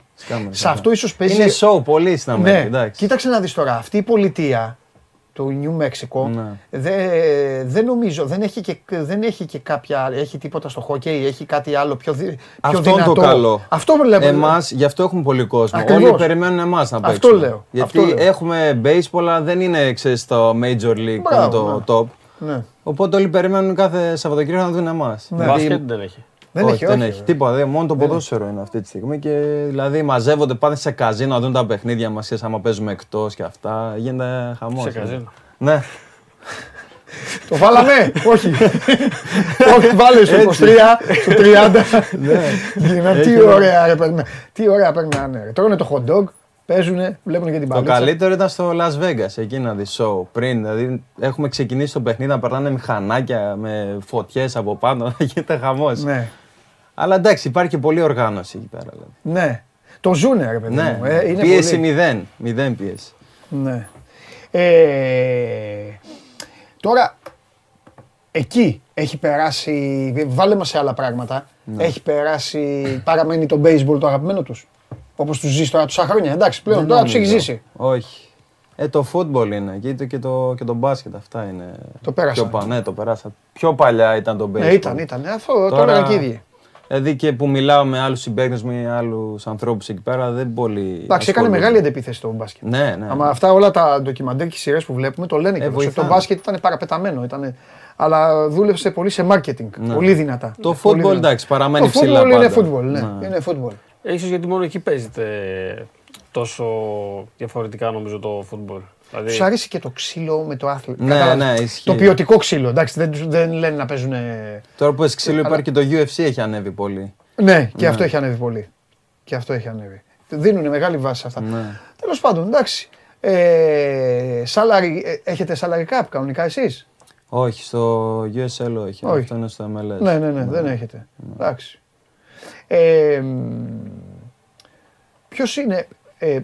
Ποιος είναι ο παίκτης ο οποίος έχει δυσκολέψει περισσότερο?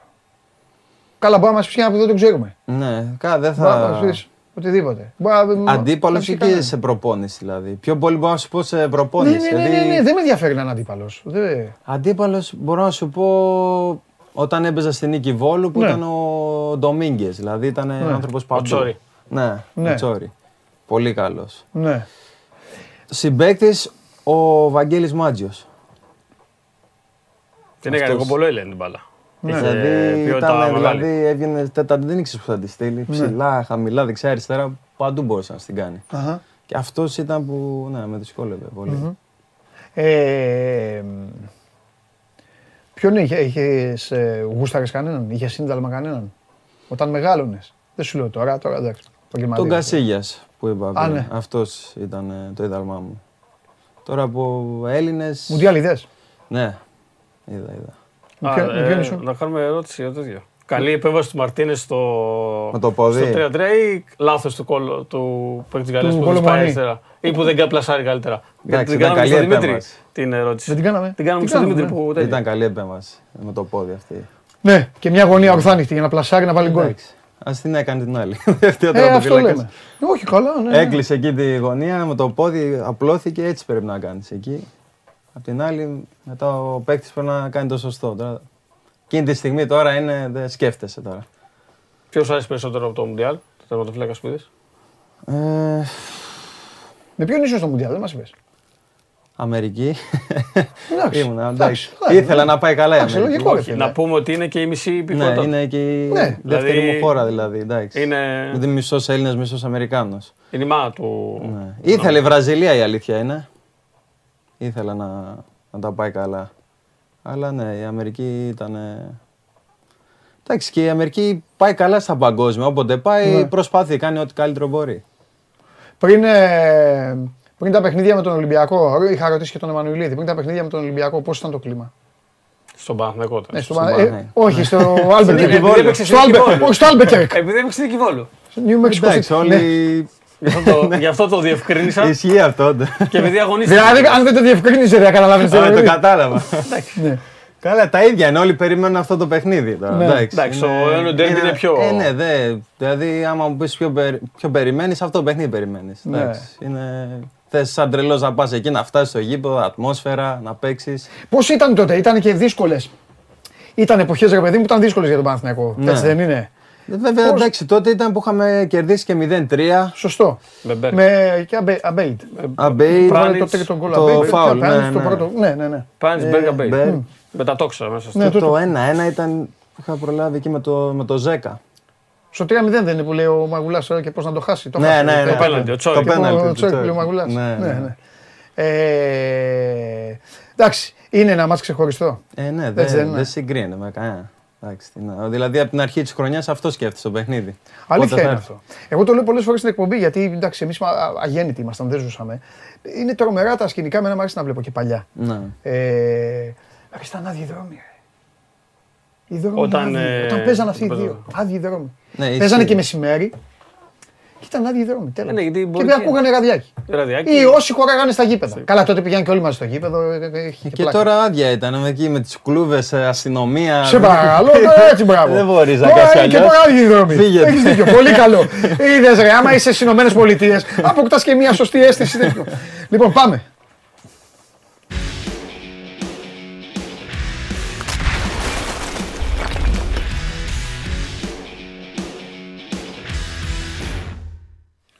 Λοιπόν, όπως με ενημερώνει και ο συντάκτης μας, ο Ντενής Μάρκο, δεν έγινε δεκτή η έφεση του ΠΑΣ και θα είναι και με τον Παναθηναϊκό. Και με τον Παναθηναϊκό. Έλα, Δημήτρη. Καλό μεσημέρι. Επίσης, λοιπόν. Καλό μεσημέρι και φεύγω στο στούντιο. Καλό μεσημέρι, Δημήτρη. Καλό μεσημέρι. Λοιπόν, 9.30 ώρα το βράδυ. Ευρωλίγκα. 11.30. Αυτό δεν το βάλανε και 10, 10 και 10. Αυτό, γιατί δεν το βάλανε πιο αργά, να ξεκινήσει Τρίτη, να τελειώσει Τετάρτη? Και την προηγούμενη εβδομάδα. Θα παίζει δύο μέρες ο Ολυμπιακός. Ναι. Ναι. Λοιπόν, τι γίνεται, Να ξεκινήσουμε από το παιχνίδι, καλά όπως το λες. Ναι. Γιατί πάντα προέχει το παιχνίδι. Ναι, να ξεκινήσουμε από το παιχνίδι, γιατί άμα πάμε να μιλήσουμε για μεταγραφές, δεν θα γυρίσει στην Αμερική, δεν θα προλάβει. Τον Ολυμπιακό δεν, εντάξει. Όχι. Ναι. Αλήθεια είναι. Λοιπόν, για τον αγώνα να πούμε ότι αναμένεται να κάνετε πούτο ο Ρόντι Νέι. Είπε και ο Μίτσελ εχθές ότι θα πάρει χρόνο συμμετοχής. Για να πει ο Μίτσελ ότι θα πάρει χρόνο συμμετοχής, λογικά θα τον βάλει να παίξει βασικό. Να δούμε την πρώτη συμμετοχή σε εκτός έδρας παιχνίδι στην Νεάπολη. Σε ένα μάτσο που ο Ολυμπιακός θέλει να κερδίσει. Να δώσει και συνέχεια στο αποτέλεσμα και στην καλή εμφάνιση που είχε το παιχνίδι με τον Αστέρα Τρίπολης. Και βέβαια ο Ολυμπιακός θέλει να χτίσει ένα καλό σερί, να κάνει ένα καλό σερί, για να μπορέσει να μειώσει την απόσταση από την κορυφή της βαθμολογίας. Έχει μεγάλη ανηφόρα ο Ολυμπιακός και μέσα στον Ιανουάριο, τα 8 παιχνίδια σε 26 μέρες όπως είπαμε και από χθες, σε πρωτάθλημα και κύπελο, συν ότι μπορεί να εκμεταλλευτεί το γεγονός ότι σε αυτό το διάστημα την Κυριακή η ΑΕΚ θα παίξει με τον Παναθηναϊκό. Στο τελευταίο δεκαήμερο του Ιανουαρίου θα παίξει ο Παναθηναϊκός με τον ΠΑΟΚ, αν δεν κάνω λάθος, και η ΑΕΚ με τον Άρη. Οπότε υπάρχει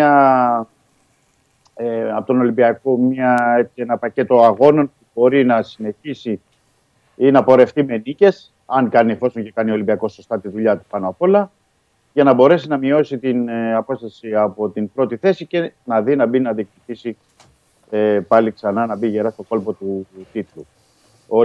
Μίτσελ δεν αναμένεται να κάνει πολλές αλλαγές σήμερα σε σχέση με τον αγώνα με τον Αστέρα. Δηλαδή, αν εξαιρέσει κανείς την χρησιμοποίηση του Ροντινέη, θεωρώ ότι όλοι οι υπόλοιποι θα είναι οι ίδιοι.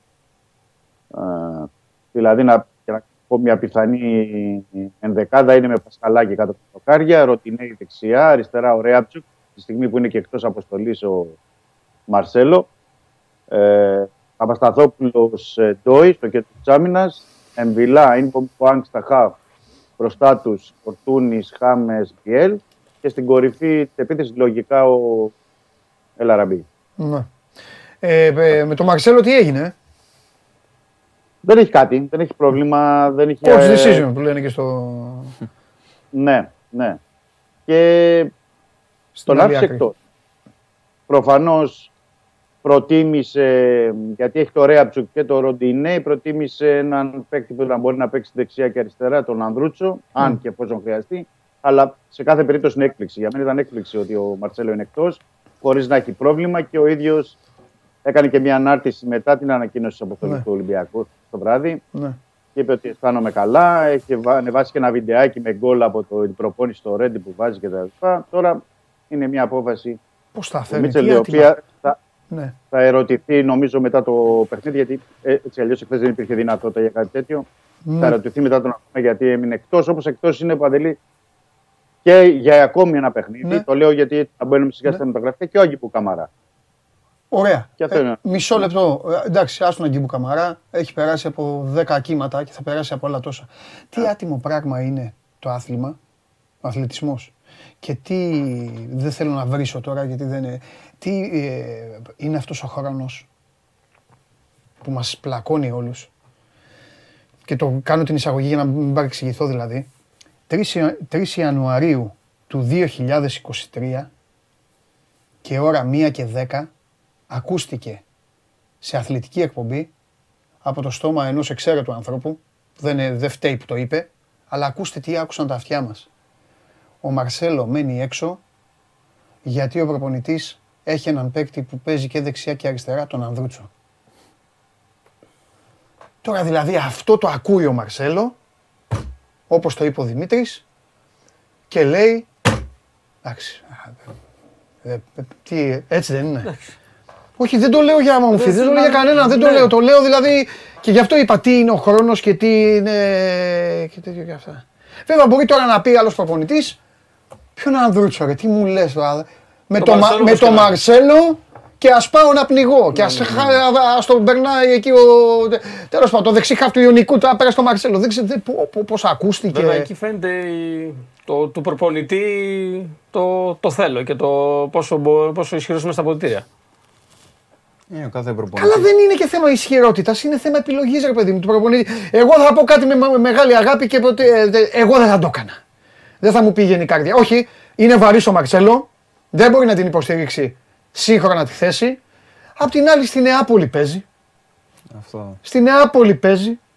Δηλαδή άμα δεν μπορεί να παίξει στη Νεάπολη, άστο, κόφτο, ξέρω εγώ. Το τελευταίο παιχνίδι μια χαρά πήγε. Και δεν θα τον αφήνα έξω για να παίξει ο Ανδρούτσος. Αλήθεια παιδιά, δηλαδή τέλος πάντων τώρα. Όχι, εγώ. Παντελή, για να πω και εγώ την γνώμη μου σε αυτό. Ναι. Θα πω εκεί που έχει πάρει 22, ο Μίτσελ θα έπαιρνα 23, γιατί το έχει κάνει σε πολλά παιχνίδια στην αποστολή. Παιχνίδι στην Αθήνα, εννοώ εντάξει, Πειραιάς, εντός είναι το παιχνίδι, γιατί να μην είναι ο Μαρσέλο από τη στιγμή που δεν έχει πρόβλημα και βλέποντας και κάνοντας. Ή μπορεί να το χρησιμοποιήσει και πιο μπροστά. Δεν ξέρω τώρα πώς. Μπορεί να έχει δει κάτι στις προπονήσεις, ναι, κάτι διαφορετικό, να έχει πάρει μια άλλη απόφαση. Ναι. Νομίζω και ο ίδιος θα μπορεί να εξηγήσει λογικά μετά το παιχνίδι την απόφαση. Πώς σου φαίνεται? Ναι, ωραία. Να ρωτήσω κάτι και τον Αλέξανδρο. Πώς σου φαίνεται αυτό το φοβερό gap, για να σου μιλήσω στη γλώσσα εκεί του Mexico City, όλο αυτό το κενό, δηλαδή όλη αυτή η τρέλα, γλυκά το λέω, ο Ολυμπιακός από τη μέση και μπροστά να είσαι αντίπαλος τερματοφύλακας και να λες Παναγία μου, ποιοι είναι όλοι αυτοί εδώ απέναντί μου, από τον Εμβιλά τον Χουάνκ και μπροστά. Ναι.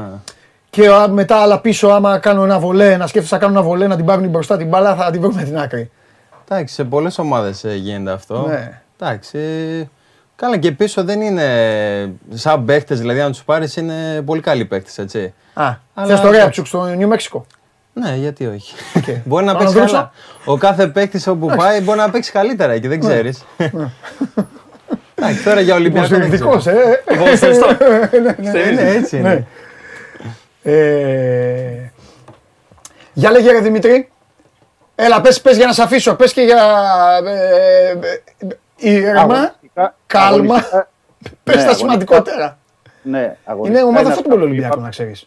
Όχι σόκερ, φούτμπολ είναι. Ξέρεις πόσους έχει, χθες πόσους έβγαλες ρε Μητσό, 50, πόσοι μου είπες κάποια στιγμή. 40 τόσοι. Αμέ, offense, defense και special team. Όποιος θέλει μπαίνει.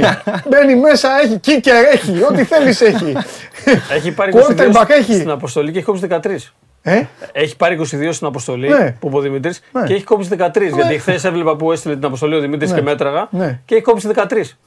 Εντάξει, εσύ και ο Ολυμπιακός θα τους τρελάνεις, θα πάει στο Δαφνί αυτός. Κάθεται μετράει, κάθεται και λέει αυτό κάνει. Πόσοι είναι. Για λέγε. Και πόσοι είναι με το ένα πόδι εντός, με το ένα πόδι εκτός. Δηλαδή ο Μπόουλερ είναι για παράδειγμα να επιστρέψει στην Blackpool μέσω της Nottingham Forest.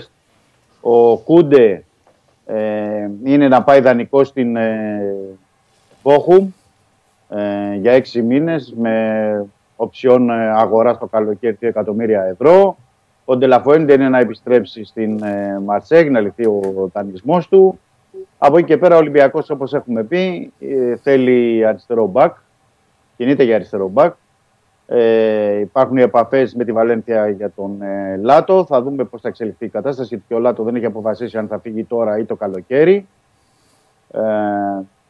Γι' αυτό το λόγο υπάρχει πολύ ψηλά στην ατζέντα του Ολυμπιακού ο Σουάζο, ο Χιλιανός, τον οποίον βέβαια θέλει και η Μπολόνια, η Λεβάντε και κανένα δύο ακόμα ομάδες. Είναι ελεύθερος ήδη αυτός από την Κολοκόλο. Υπάρχει ο τόφολο της Nottingham Forest, που επίσης είναι μέσα στην 30 των αριστερών μπακ. Οπότε θα δούμε πού θα καταλήξει ο Ολυμπιακός για να κάνει άμεσα την κίνηση του για να πάρει τον αριστερό μπακ που θα πλαισιώσει τον Ρέαψουκ. Και να δούμε τι θα γίνει και με τον Μαρσέλο. Έτσι. Ποιο Μαρσέλο, ρε Δημήτρη, τον άφησες έξω για να πάρει τον Ανδρούτσο. Άστον. Παλεύει εκεί κάθε φορά, μόλις λες για το Ρέαψουκ, κάθε μέρα το παρατηρώ. Λες μετά να δούμε και τον Μαρσέλο. Άστον, ρε Δημήτρη. Είπες πριν λίγο. Όχι, Μαρσέλο έξω, μέσα ο Ανδρούτσος. Αυτή τη στιγμή στο Σαντιάγκο Μπερναμπέο έχουν πάει και λένε Μαρσέλο, έφυγες. Κάτω το κάδρο σου. Βγάλτε αυτό με την αφάνα. Κάτω. Άστον τώρα. Λοιπόν, για να δούμε. Με στόπερ τι γίνεται.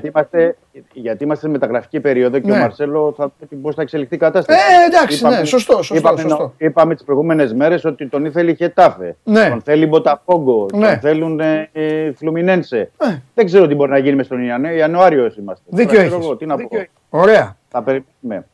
Για στόπερ πες μας και σε αφήνω. Η κίνηση για στόπερ. Εξετάζονται διάφοροι παίκτες και από την Ευρώπη και από την Λατινική Αμερική. Δεν έχει προχωρήσει κάτι. Δεν έχει προχωρήσει κάτι για να μπορούμε να πούμε κάτι περισσότερο. Θα περιμένουμε. Για εξτρέμ υπάρχει η λύση του Κογιάδο της Μπαρτσελόνα, υπάρχει η λύση του Εμπουκού της Ρέμς και για σέντερφορ έχει πέσει στο τραπέζι η περίπτωση του Τσο, του Νοτιοκορεάτη διεθνή ποδοσφαιριστή. Και ο Μπακ παίζει στη Νότια Κορέα, είναι διεθνής.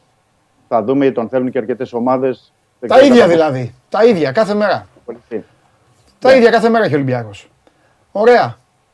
Εντάξει Δημήτρη μου. Με Βόλο εισιτήρια θα βγει ανακοίνωση. Ναι, περιμένουμε να βγει ανακοίνωση σχετικά με τον τρόπο διάθεσης, πόσοι θα πάνε. Αν ο Ολυμπιακός θα ζητήσει παραπάνω από αυτά τα 11.000 εισιτήρια που είναι προς διάθεση. Πόσο πάει παραπάνω. Παναθηναϊκός και πάρει 15.000. Α, είχε 15. Είχε ζητήσει και ο Παναθηναϊκός παραπάνω. Ναι, είχε πάρει παραπάνω. Έτσι είχε πάει τόσο και τόσο. Είχε πάρει 10 και μετά πήρε κι άλλα. Το ίδιο, μπορεί να γίνει το ίδιο. Εντάξει, βέβαια ο Παναθηναϊκός του είχε κάτσει και λουκούμι. Είχε κάτσει τετραήμερο. Είχε κάτσει τις 28. Ο σκηνοθέτης πήγε στην Τίγλακη. Εντάξει, Δημήτρη μου. Με τα 11.000 και περιμένουμε για νεότερη πληροφόρηση. Φιλιά. Καλό μεσημέρι, καλή συνέχεια. Να σε καλά.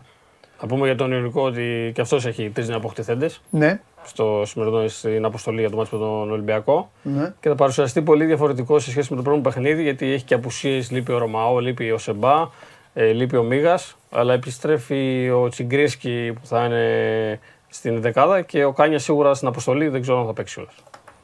Απλά για να πούμε και το λίγο τώρα του Ιωνικού. Με πιτσιρικάδες ο Ιωνικός. Ο Τσιγκρίσκι. Και ο Κάνιας. Α, εγώ εδώ δικάζω τους πάντες να ξέρεις, δεν μπορώ να κάνω τις αλήθειες πάντα. Πες μου, δεν είμαι έτοιμος για αμερικάνικο σοου. Ναι, έτοιμο. Λοιπόν... Ο Μαρσέλο ήταν δεύτερη φορά που αντέδρασε σε αποκλεισμό του. Είχε αντιδράσει και στο μάτς με τον Ολυμπιακό. Με τον Παναθηναϊκό. Που είχε απαντήσει ότι είμαι καλά. Εντάξει, εκεί όμως δεν νομίζω ότι είχε δίκιο ο Μαρσέλο. Εγώ θέλω να είμαι δίκαιος. Δηλαδή, τι εννοώ. Ο Μαρσέλο. Είναι βαρύς, ρε παιδί μου. Όταν ήρθε, φαινόταν. Είναι βαρύς. Εδώ ο Μίτσελ. Και αυτό του το δίνω. Προσπαθεί να τον κρύψει μέσα στο παιχνίδι. Να κάνει. Τώρα εντάξει, έτσι όπως το είπε και ο Μίτσος, δεν φταίει ο Μίτσος, μου κουδούν στο κεφάλι. Δηλαδή, έμεινε έξω ο Μαρτσέλο, λέει, γιατί έχει τον Ανδρούτσο. Έδειξε καλύτερα όμως στα τελευταία παιχνίδια ο Μαρτσέλο. Ναι. Στα τελευταία παιχνίδια που πήρε χρόνο. Και να σας πω και κάτι, ρε παιδιά. Άντε να πω κάτι το οποίο είναι πολύ. Δηλαδή, ντρέπομαι με το στυλ που θα το πω. Γιατί δεν το αξίζει. Αλλά, ρε φίλε. Βλέπεις ότι προσπαθεί, την παλεύει, μπαίνει, βάζει δύο γκολ στο κύπελο. Κάνει μια προσπάθεια, δεν είναι αδιαφορίδης.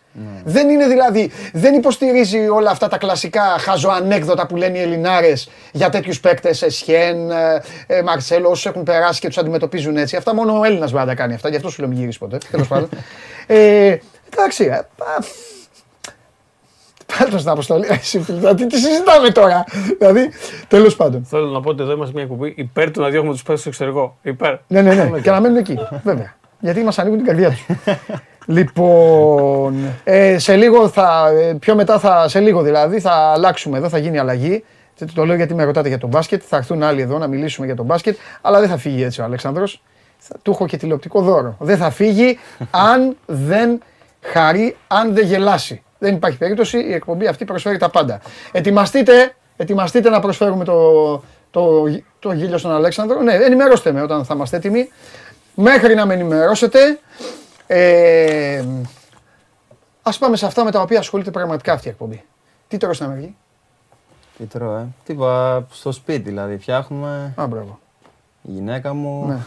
Ναι. Απλά πράγμα, δεν πάω έξω και πλακώνομαι στα μπέργκερ και αυτά που κάνουν όλοι οι Αμερικάνοι. Ναι. Εντάξει, normal πράγματα. Πόσα παιδιά είναι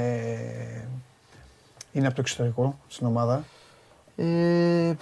Πέρσι είχαμε αρκετά παιδιά. Δηλαδή έχουμε και από Αφρική, Γερμανία, δηλαδή Αγγλία. 6-7 άτομα είχαμε. Ναι. Okay. Εντάξει, οι υπόλοιποι είναι Αμερικάνοι. Καλά. Αυτοί έρχονται από τα κολεγιά. Δηλαδή, πώς θέλω να μας πεις. Όχι οι ξένοι. Οι δικοί τους.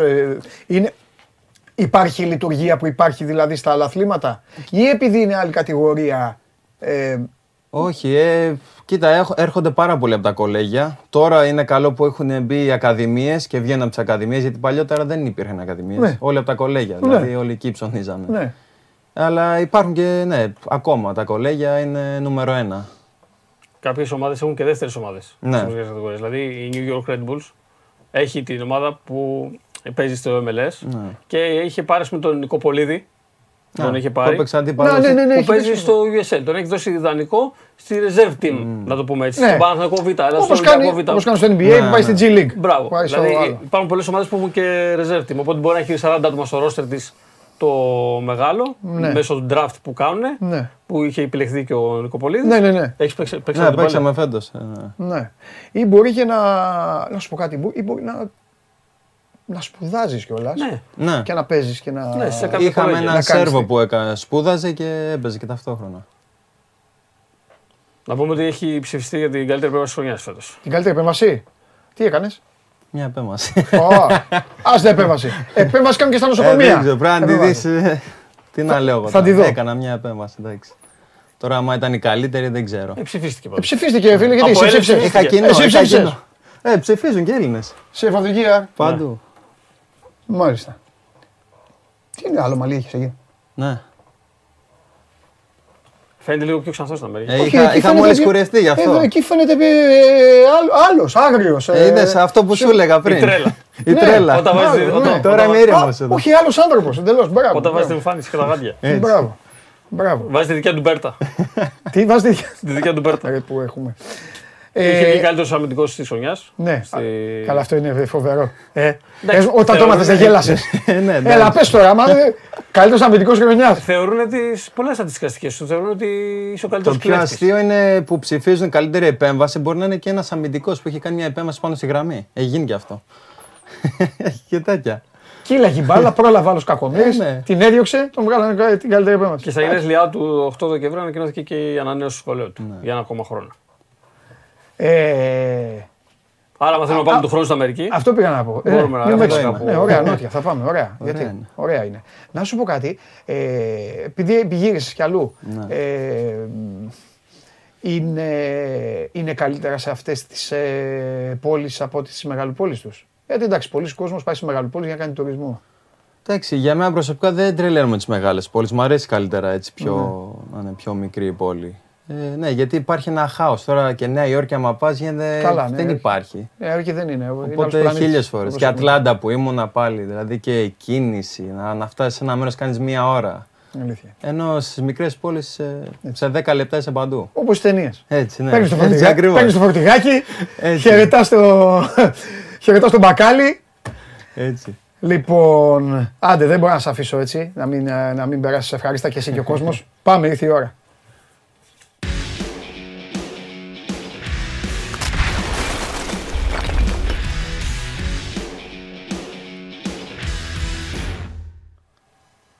Λοιπόν, θα σεβαστείτε τους ανθρώπους που έχω στο στούντιο και θα βγάλετε τον πραγματικό σας εαυτό. Για τον έναν δεν έχω καμία αμφιβολία ότι θα το κάνει γιατί είναι παλικάρι. Εσύ με τα ακουστικά στο κεφάλι, τα ακουστικά του Σταμάτη Κόκοτα, κοίταξε του συγχωρεμένου του Μητροπάνου, άσε τις γαλιφιές και αυτά. Σε θέλω κανονικά. Λοιπόν, περιμένω να ακούσω. Κύριος. Περιμένω να ακούσω. Τι θα καλή δούμε. Καλή χρονιά. Δεν σας έβγαλα μόνο αύριο. Αδερφέ μου, καλή χρονιά να έχεις. Αδερφέ μου, τσάβα, καλή χρονιά. Εντάξει, αρχίσαμε. Επειδή είναι μακριά μας. Μεθαύριο θα σκοτώνονται. Άστο. Να σου πω κάτι, επειδή έχουμε καρμότητα με τον Δημήτρη. Δημήτρη, εντάξει, το είχα χθες το χαρτί, το χάσα. Ο Μπόγκραν, κάπως έτσι λέγεται. Τάμας Μπόγκναρ. Μπούγκναρ, μπράβο, αυτό σου λέω, τον θυμάμαι. Ο διαιτητής. Βέβαια. Βέβαια, έτσι ξεκινάει. Πάντα. Πήρε τη θέση του Γουλή, τελείωσε ο Γουλής. Ανάλυση πρέπει να κάνουμε για το διαιτητή. Εντάξει. Δύο φορές τον έχεις σφυρίξει τον Άρη, δεν έχει χάσει ο Άρης. Πόσες? Δύο φορές. Οπότε είναι καλός. Οπότε μπορεί να κάνει σωστά τη δουλειά του, νομίζω. Δεν ξέρω. Έτσι μου φαίνεται. Ναι, πού τον σφύριξε έχει σημασία, ρε φίλε. Άμα τον σφύριξε. Θα σου πω τώρα. Σφύριξε ο Ολυμπιακός, τον σφύριξε και εσύ τι ψάχνεις. Άρης Ολυμπιακός, ναι, στον τεμπούτο του Άλαν Πάρντιου το Σεπτέμβριο, στην ανατροπή, το 2-1 και τον σφύριξε και το 2020 με τον Παναθηναϊκό, πέρυσι μάλλον, συγγνώμη, με τον Παναθηναϊκό 0-0 στο Κλεάνης Βικελίδης. Μάλιστα. Ωραία. Επειδή το παιχνίδι είναι αύριο, αλλά είχα αποσχεθεί ότι από σήμερα θα βγείτε παρεούλα και αύριο θα βγούμε. Μην πούμε τώρα αγωνιστικό, εντεκάδο, τέτοια, δεν έχει σημασία. Το θέμα είναι απλό. Πώς έχουν μπει και οι δύο μετά από την πρωτοχρονιά. Έλα Σάβα μου, για πες. Κοίταξε, κανονικά δεν έχει κάτι διαφορετικό μετά από την ισοπαλία που έφερε στο Περιστέρι με το παιχνίδι με τον Ατρόμητο. Ναι. Περιμένουμε να δούμε ποιους θα πάρει σήμερα στην αποστολή. Αν υπάρχει ένα ερωτηματικό, έχει να κάνει νομίζω με τη μεσαία γραμμή και το πόσο διαθέσιμος είναι ο Φιλίπε Σοάρες. Ναι.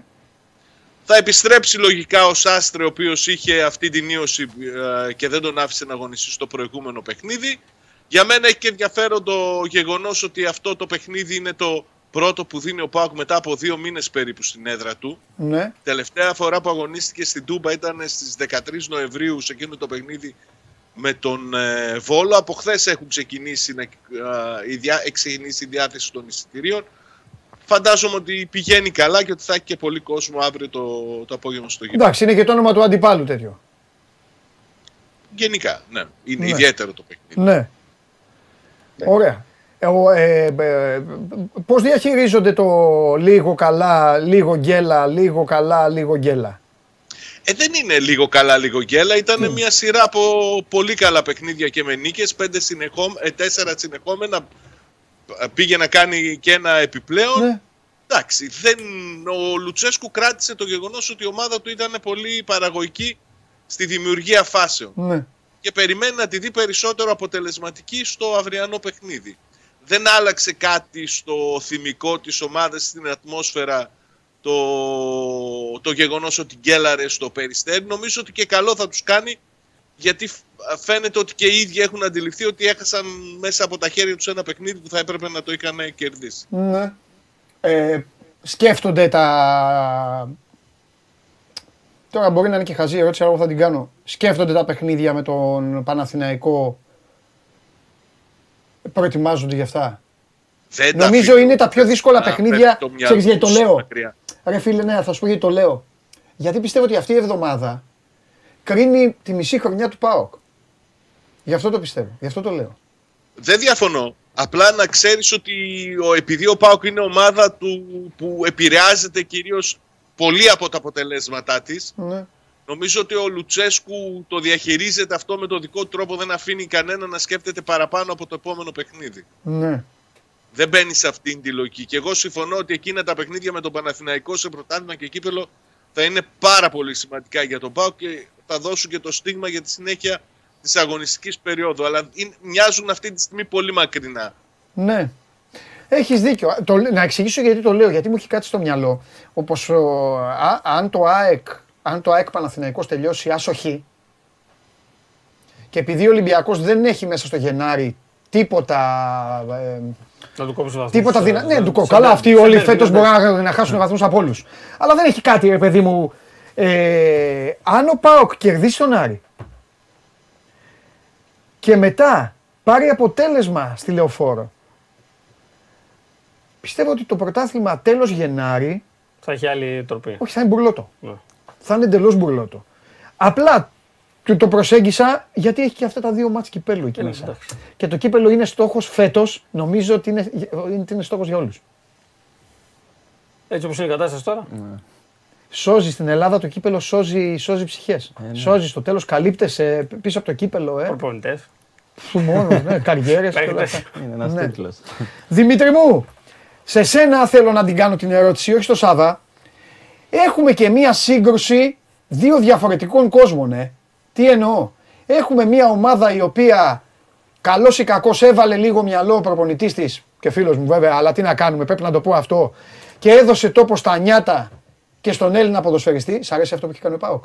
Ναι, μ' αρέσει. Παίζουν πλέον Κωνσταντέλιες, Κουλιεράκηδες, Τσαούσιδες, Λίρατζο, τέτοιοι όλοι, Μιχαηλίδιδες. Καλό είναι να βγουν παίχτες. Ναι. Δεν ξέρω κατά πόσο ήταν στόχος να το κάνει. Δεν πειράζει, έγινε όμως. Ναι, έγινε. Τους αδικεί, σου είπα ότι είναι πλάνο από την αρχή του Γενάρη. Μη μιλάς, δικηγόρε, μη μιλάς. Αφού το είχαν πλάνο, τι είδε. Εντάξει, έχεις δίκιο. Λοιπόν, Δημήτρη, για λέγε, πώς δεν βλέπεις εσύ αυτή τη σύγκρουση δύο κόσμων? Απέναντι σε μια ομάδα στην οποία κακά τα ψέματα, ένας Σιαμπάνης βλέπεις στη λίστα και εκεί τελειώνουν όλα. Ναι, αλήθεια είναι. Κοίταξε, και τα προηγούμενα χρόνια άρεσε και πάρα πολλούς ξένους. Είναι γενικότερα η φιλοσοφία αυτή τη στιγμή έτσι στον οργανισμό που ο Άρης θέλει άμεσα αποτελέσματα και όπως έχει πει και ο μεγαλομέτωπος ο Θόδωρος Καρυπίδης, και άμεσα αποτελέσματα θέλουμε έτοιμους ποδοσφαιριστές. Οπότε γι' αυτό βλέπεις ότι έχει τόσο πολλούς ξένους. Στα προηγούμενα ντέρμπι με τον ΠΑΟΚ δεν έδειξε ότι δεν γνωρίζει ο εκάστοτε παίκτης του Άρη τι σημαίνει αυτό το παιχνίδι. Γιατί σε όλα τα μάτς που τα προηγούμενα έχουμε δει τον Άρη να μπαίνει πολύ καλά, να παίζει ένα ντέρμπι το οποίο χρειάζεται Έλληνες φυσικά για να καταλάβεις τι θα πει, αλλά κι όμως υπήρχαν άνθρωποι στην ομάδα που τους έδωσαν να καταλάβουν τι σημαίνουν αυτά τα ντέρμπι. Και νομίζω ότι και φέτος θα είναι έτσι. Γιατί δεν έχει δείξει ο Άρης ότι στα ντέρμπι δεν μπαίνει καλά, και τον Ολυμπιακό τον κέρδισε και στον Παναθηναϊκό στη Λεωφόρο έπαιξε καλά. Νομίζω ότι υπάρχουν οι άνθρωποι στην ομάδα που τουλάχιστον αυτά τα παιχνίδια μπορούν να τους βάλουν να μπουν στο μυαλό των παικτών και να τους βάλουν να καταλάβουν ότι ξέρετε κάτι, είναι τα σημαντικότερα μάτια της χρονιάς. Οπότε, παρά το γεγονός ότι όντως οι Έλληνες του ΠΑΟΚ ενδεχομένως να έχουν άλλες εμπειρίες και άλλες μνήμες από τα παιχνίδια και να το διαχειριστούν κάπως διαφορετικά, νομίζω ότι ο Άρης δεν θα έχει θέμα τουλάχιστον ως προς αυτό. Και έχει και έναν έπειρο προπονητή ο Άρης που έχει διαχειριστεί πάρα πολλά μεγάλα ντέρμπι και έχει παίξει σε πάρα πολύ καλές έδρες. που μπορεί να διαχειριστεί το ΠΑΟΚ Άρης όπως πρέπει. Ναι. Τώρα, όσον αφορά την ψυχολογία με την οποία πάνε στην Τούμπα αύριο ο ποδοσφαιριστής του Άρη, νομίζω ότι είναι και αυτό το λίγο κρύο, λίγο ζέστη που έχει και ο ΠΑΟΚ, το έχει και ο Άρης φέτος και το έχει και τα προηγούμενα χρόνια. Αλλά νομίζω ότι ξέροντας ότι τα πηγαίνουν εξαιρετικά σε αυτά τα παιχνίδια τα προηγούμενα χρόνια, γιατί είναι αήττος ο Άρης τα τελευταία 5 μάτς με τον ΠΑΟΚ και δεν έχει δεχτεί καν γκολ. Και χωρίς να δεχτεί γκολ. Ναι, δεν έχει δεχτεί καν γκολ από τον ΠΑΟΚ στα τελευταία 5 μάτς.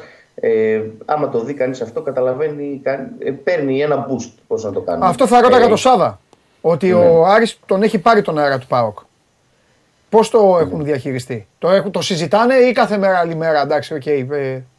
Νομίζω το δεύτερο είναι, αλλά θα πρέπει να το συζητάνε. Θα πρέπει κάποια στιγμή να το συνειδητοποιήσουν ότι ο Άρης έχει πολύ καιρό να ιτηθεί από τον ΠΑΟΚ. Και όχι μόνο να ιτηθεί, έχει καιρό να δεχτεί γκολ. Έχει, δεν ξέρω κι εγώ πόσα αγωνιστικά λεπτά. Δεν ξέρω αν το θεωρούν έτσι μια καθημερινότητα ή οτιδήποτε άλλο. Κάθε παιχνίδι πάει και έρχεται. Αλλά νομίζω ότι θα πρέπει να το σκεφτούν. Τώρα, γι' αυτό που ρώτησες πριν το Δημήτρη για τη διαφορά ανάμεσα στη χρησιμοποίηση Ελλήνων και ξένο ποδοσφαιριστό, θα πρέπει να παραδεχθούμε όλοι ότι ο Άρης είχε ένα έλλειμμα τα προηγούμενα χρόνια. Δεν ξέρω αν προσπαθεί τώρα να το διορθώσει.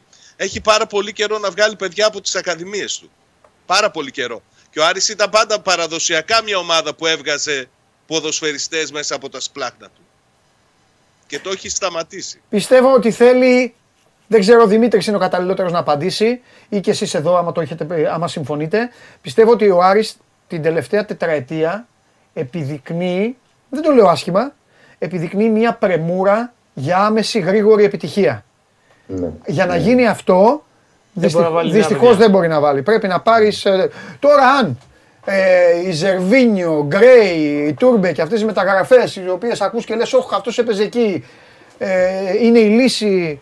Δεν ξέρω. Εσύ θα το έκανες αν ήσουν στον Άρη? Θα έπαιρνες παίκτες στην τελική ευθεία της καριέρας τους, μήπως και κάνουν αυτά που κάναν κάποτε?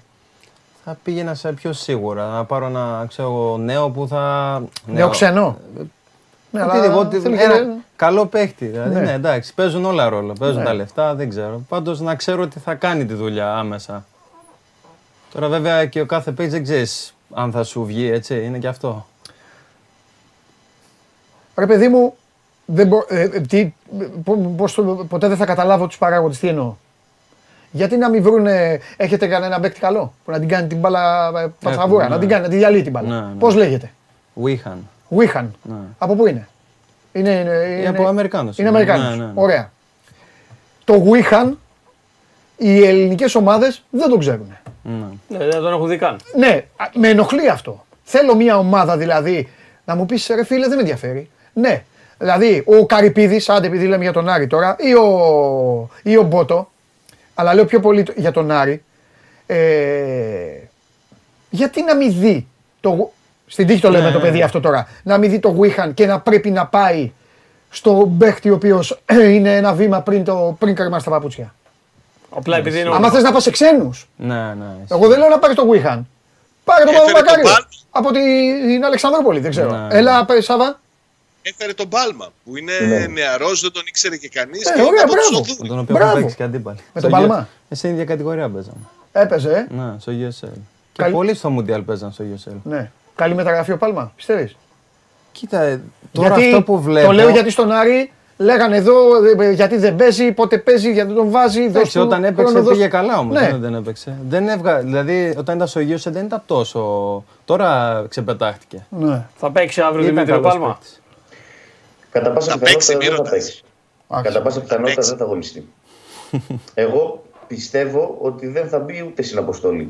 Τώρα θα δούμε, βέβαια το απόγευμα θα ανακοινωθεί η αποστολή. Αλλά να παίξει νομίζω ελάχιστες πιθανότητες.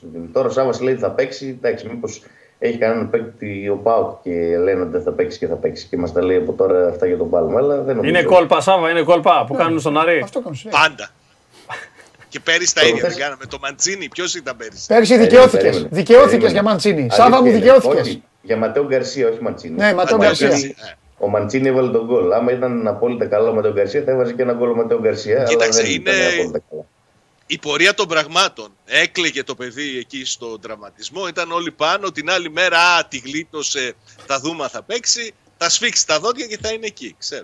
Κάτσε, τη φάση δεν την είδες εσύ Σάββα, που του πλάκωσε το πόδι, που παίρνει το πόδι. Την είδα, μα σου λέω, ήταν πολύ έτσι οδυνηρό το χτύπημα, φαινόταν. Αλλά αυτό έγινε πότε έπαιξε ο Άρης, την Πέμπτη. Την Πέμπτη, ναι. Τώρα έχουμε Τρίτη και το παιχνίδι είναι Τετάρτη, μια εβδομάδα. Νέο παιδί. Φτάνει λες, νέο παιδί. Καλά, εντάξει. Δημήτρη, με το Μαντσίνι τι γίνεται? Με το Μαντσίνι βασικό θα είναι αύριο κανονικά. Κατά πάσα πιθανότητα, αυτή τη στιγμή που μιλάμε τουλάχιστον, το αναφέρω και αυτό πάλι γιατί ποτέ δεν ξέρεις, μπορεί αύριο μεθαύριο να έχουμε διαφορετικά γεγονότα να γίνονται, διαφορετικά δεδομένα. Αυτή τη στιγμή που μιλάμε, φαίνεται ότι πιθανότερο είναι το σενάριο να μείνει στην ομάδα παρά να αποχωρήσει. Γιατί έχουν υποχωρήσει οι ομάδες που τον ήθελαν, ο Ολυμπιακός κατά κύριο λόγο που ήταν η ομάδα η οποία τον ήθελε περισσότερο από τις άλλες. Έχει ο Άρης μία πρόταση από ρώσικη ομάδα, αλλά είναι λίγα τα χρήματα που παίρνει ο Άρης. Άμα αποφασίσει να τον πουλήσει στην Κρήλια, θα πάρει λίγα χρήματα, και όταν λέω λίγα εννοώ γύρω στα 1,3 εκατομμύρια. Ο Άρης θέλει να τον πουλήσει περισσότερο. Οπότε, με περισσότερα, οπότε δεν βλέπω αυτή τη στιγμή τουλάχιστον και τις επόμενες μέρες να έχουμε άμεσες εξελίξεις όσον αφορά την πώληση του Μαντσίνη. Τώρα, αν συνεχίσει και βάλει κανένα γκολ αύριο, ας πούμε, ή κάνει καλά παιχνίδια τις επόμενες μέρες, μπορεί να έρθει και άλλη καλύτερη πρόταση και να το πουλήσει. Δεν ξέρω. Θα κάνω μια πρόβλεψη. Την Πέμπτη θα. Την Πέμπτη θα αλλάξουν τα δεδομένα. Κάτσε να παίξει με τον. Θα βάλει γκολ στον ΠΑΟΚ, εννοείς? Όχι. Τότε... Θα παίξει. Δεν ξέρω αν θα βάλει γκολ. Αφού σου είπα να δώσει γκολ. Σιγά-σιγά ο Μαντσίνι τώρα πριν το πάω Κάρις και εσύ. Γιατί? Αφού τώρα είναι το 8 Γενάρη είναι το παιχνίδι. Πόσο έχουμε? 4 Γενάρη είναι το παιχνίδι. Εντάξει, 6 δεν μπορεί να πάρει μεταγραφή. Ο Σάββας εννοεί ότι τον άφησαν στον Άρη για να παίξει με το μάτι με τον ΠΑΟΚ. Α, ναι. Έτσι λες. Κανέναν άλλο παίκτη που έγινε το ίδιο. Πολύ είναι. Μήπως θα φύγουν 5, όχι φέτος, μήπως θα φύγουν 5-6 την Πέμπτη, να ξέρουμε. Α, δεν ξέρω.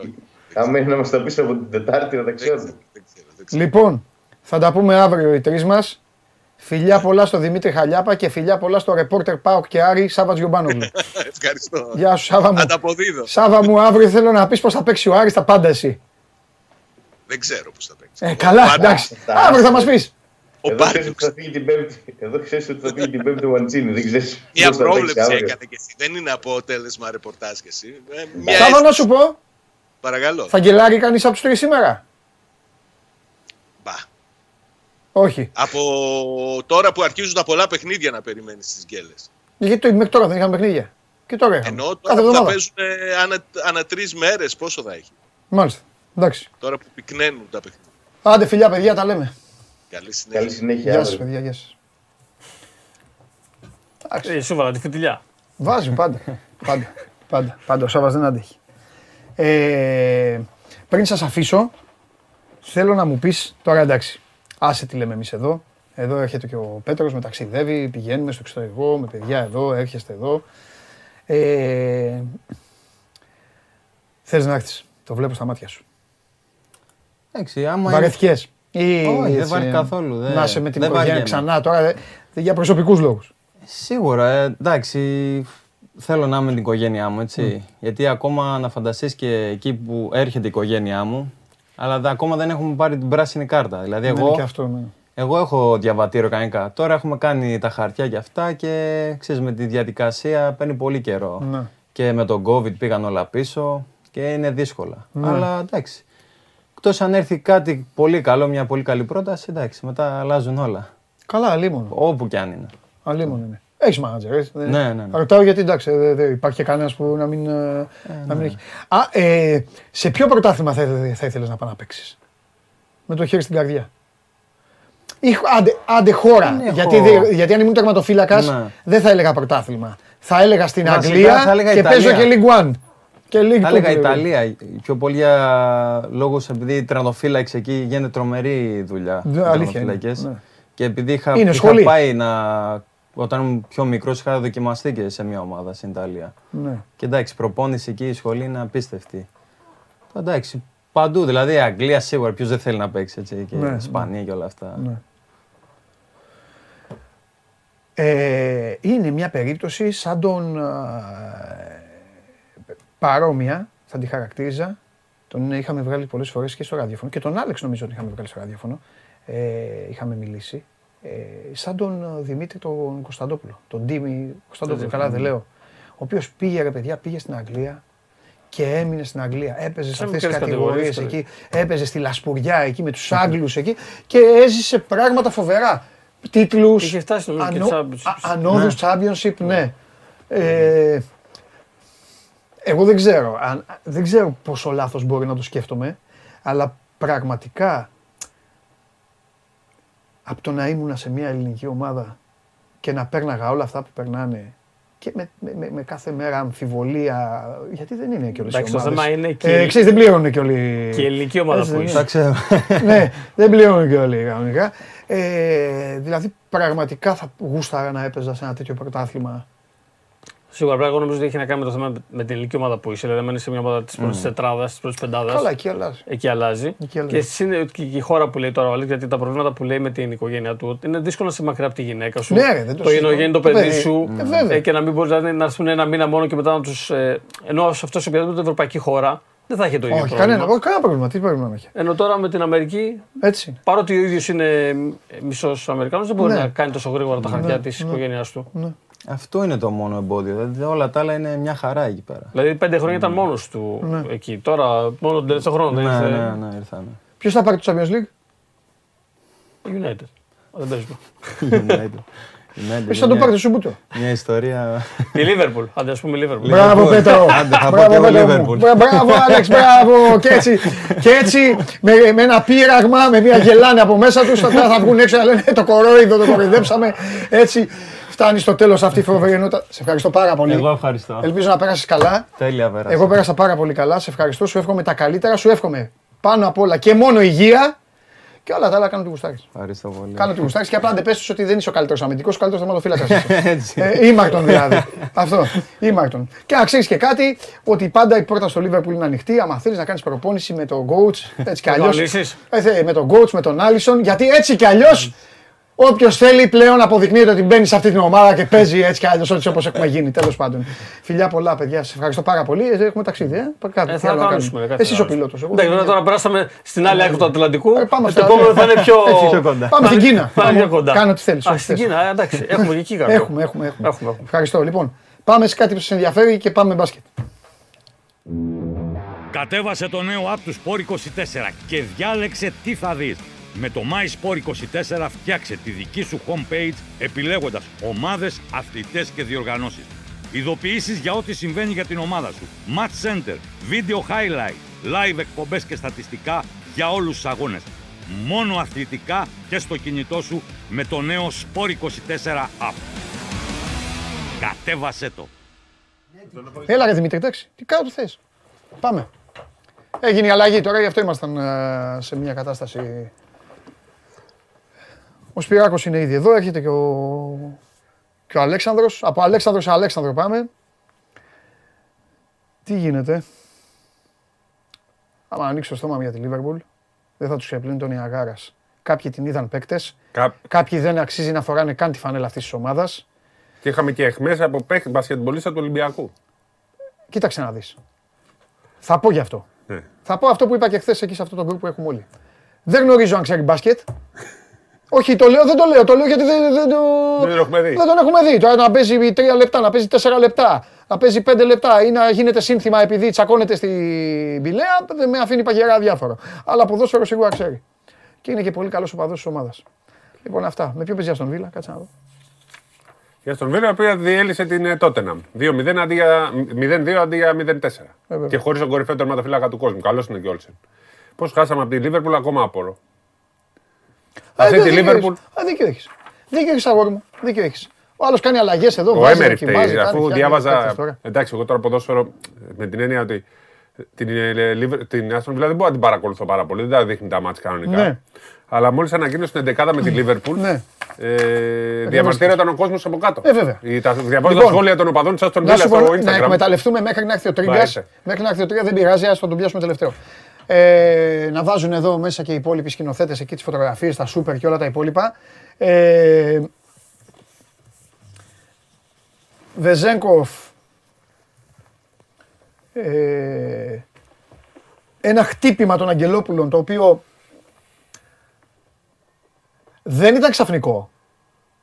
Ήταν ψιλοαναμενόμενο από την άποψη ότι οι Αγγελόπουλοι την τελευταία πλέον εξαετία, κάποτε, δεν χρειάζεται να λέμε περιπτώσεις τώρα, καίγονταν. Και στον Σλούκα και στον Ντάνστον. Καίγονταν στο χυλό. Τώρα φυσάνε για το γιαούρτι. Λοιπόν, και έτσι φώναξα τον Βεζένκοβ. Θα το συνεχίσουν αυτό τις επόμενες μέρες και με άλλους παίκτες. Μέρες, εβδομάδες τέλος πάντων. Απλά φάνηκε ξαφνικό σε κάποιους, για να καταλήξω για να μιλήσεις. Φάνηκε ξαφνικό σε κάποιους, θα πω γιατί. Γιατί ο Ολυμπιακός και ο κόσμος του είχε μείνει στους δύο πυλώνες. Στο θρίαμβο του Άκα και στον Ντόρσεϊ. Οπότε έγινε λίγο.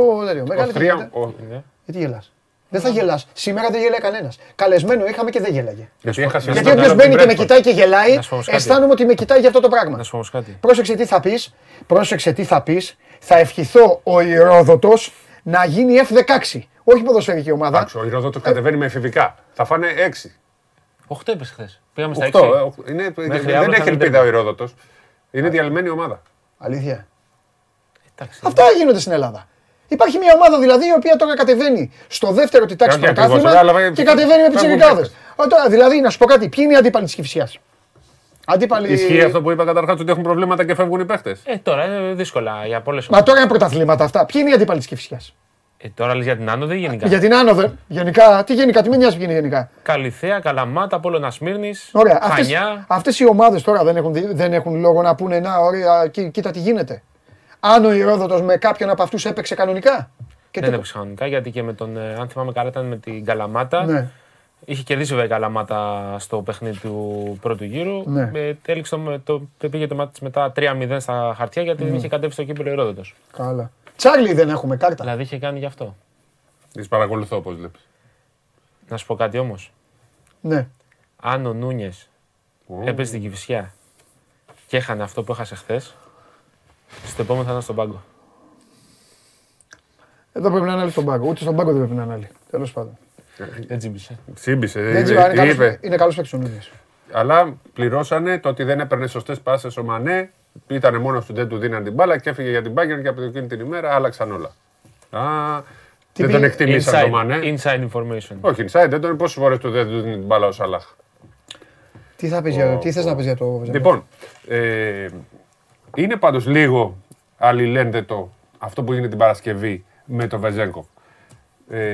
Αμέσως μετά τη λήξη έχουμε δει ένα βιντεάκι που αγκαλιάζονται ο Γιώργος Αγγελόπουλος με τον Βεζένκοβ. Λίγο μετά πάνε μέσα και του λέει ο Γιώργος Αγγελόπουλος, έλα τη Δευτέρα να το τελειώνουμε. Θέλω να πω ότι ήταν μέσα τόσο χαρούμενοι οι Αγγελόπουλοι, λειτουργούν πολύ με το συναίσθημα που το κάνανε. Καλά κάνεις το λες, γιατί ας πούμε άμα είχε χάσει μπορεί να μην του το λέει. Καλά, δεν θα αγκαλιάζουν βασικά. Είναι κάτι στο πρόγραμμα, αλλά νομίζω ότι αυτό έγινε πιο γρήγορα. Πάνω στον ενθουσιασμό λειτουργούν έτσι οι Αγγελόπουλοι.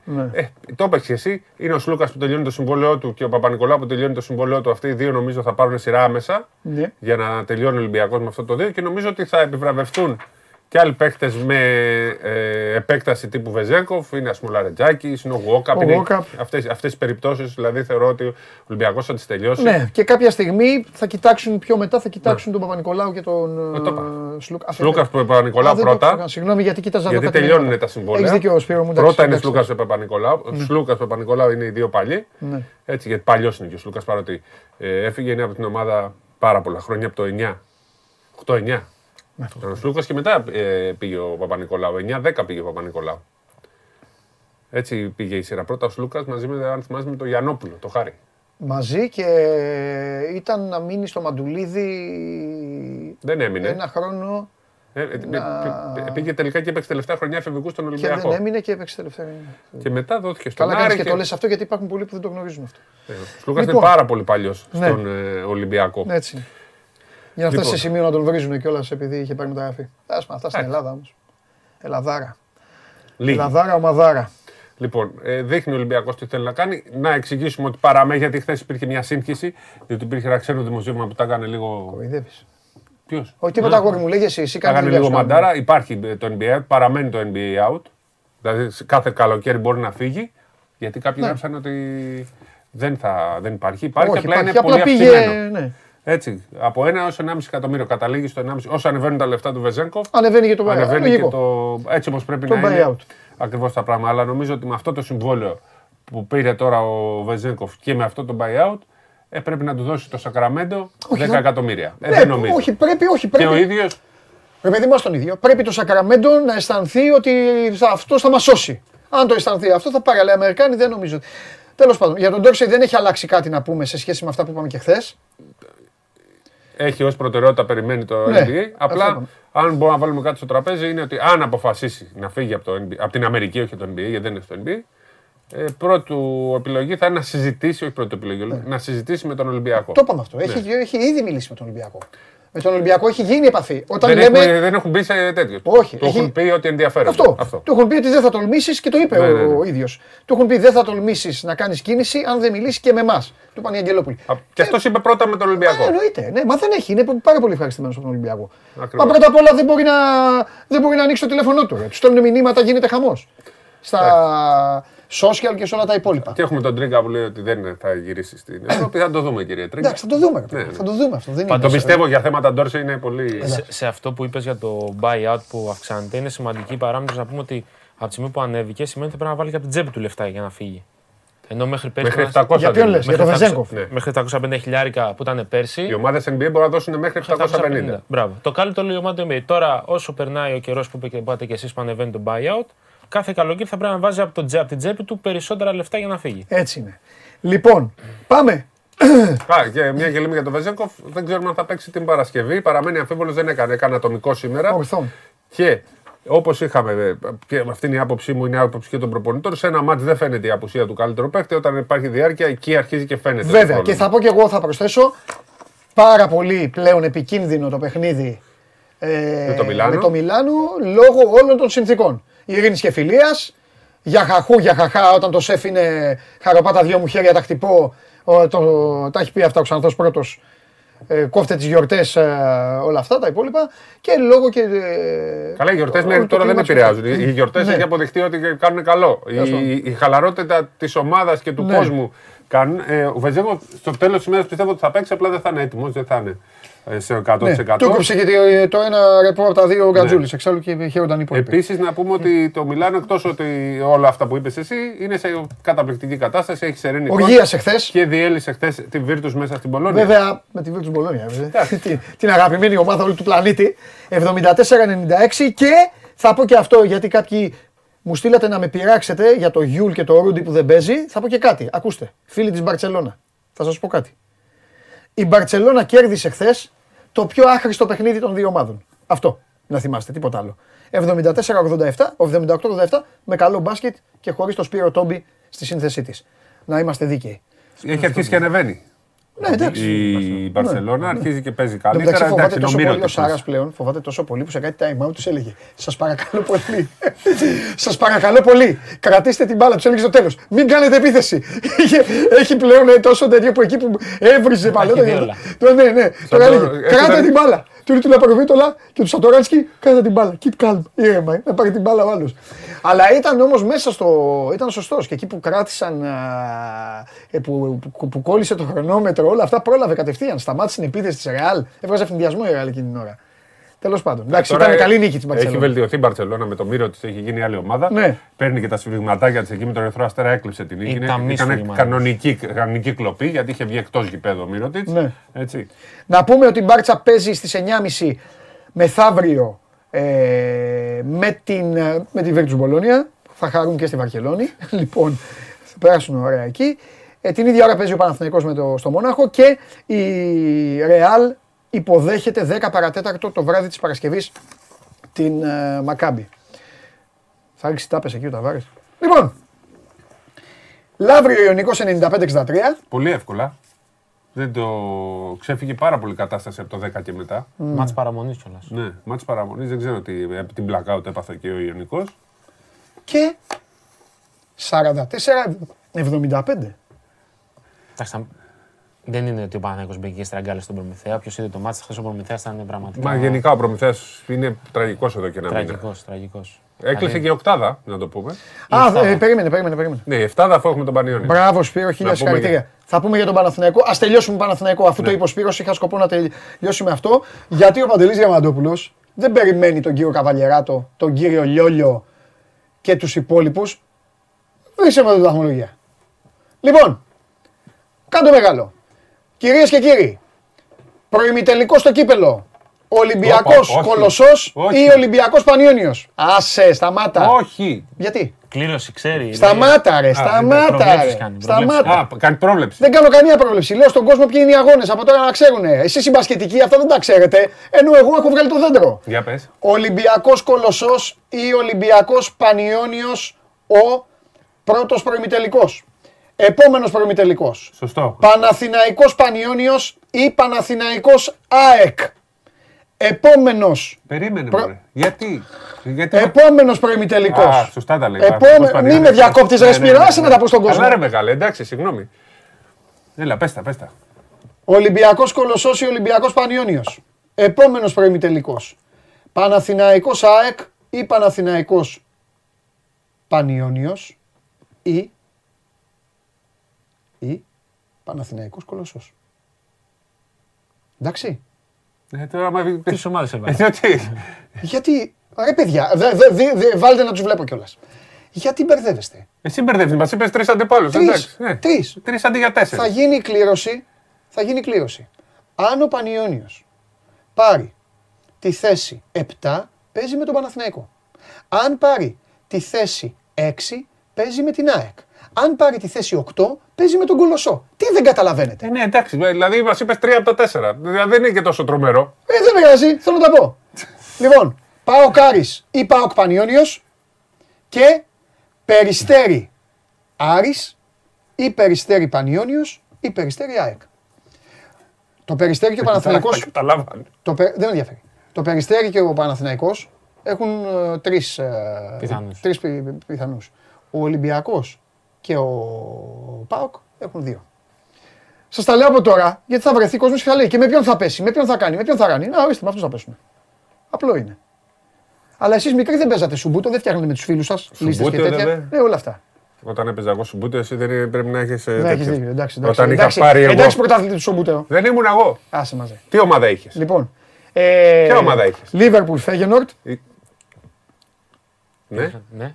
Είναι ίδιες, δεν ήταν τα ίδια χρώματα, ήταν πολλές ομάδες. Η Φέγενορτ δεν έχει χρώματα που δεν τα έχει κανένας. Θα σας στείλω φωτογραφία, τις έχω ακόμα. Εμένα η αγαπημένη μου για κάποιο λόγο ήταν η Boca Juniors. Έχω εθνική Αργεντινής. Ήθελα πολύ Boca Juniors. Με τα χρώματα πήγαινα σου. Εθνική Αργεντινής και όλα αυτά. Boca Juniors, επειδή ήταν ωραία χρώματα. Το μπλε με το κίτρινο. Είχες τέτοιο. Εξέδρες είχες, εγώ είχα εξέδρες, είχα αγοράσει εξέδρες. Και βάτσα τους παντού σαν του εθνικού. Εξέδρες πήγα μεγάλος. Γιατί με εμπόδιζαν, μικρός δεν μπορούσα. Έκανα φοβερές επεμβάσεις. Δεν είχα πολλούς φιλάθλους και τους έβαζα. Κόλλα και κατάψυξη. Γιατί πάντα υπήρχε κάποιος. Ένας θείος Κολέστον έρχεται μια μέρα και λέει τι είναι αυτό. Τάκ και το σπάσε. Εμένα ο αδελφός μου. Περιμένετε, θα πούμε για Παναθηναϊκό. Μου πάταγε τους παίχτες. Γεννήθηκε όταν είχα το σουμπούτο και μου πάταγε τους παίχτες κάθε φορά. Έσπαγαν και ευτυχώς ανακαλύφθηκε κάπου εκεί η Λόγκο. Γιατί η Ούχο δεν έκανε τίποτα. Να σου πω τώρα. Θυμάστε τη Λόγκο. Ναι, η Λόγκο δεν ήταν η κόκκινη. Όχι, η Μάστερ ήταν η κόκκινη.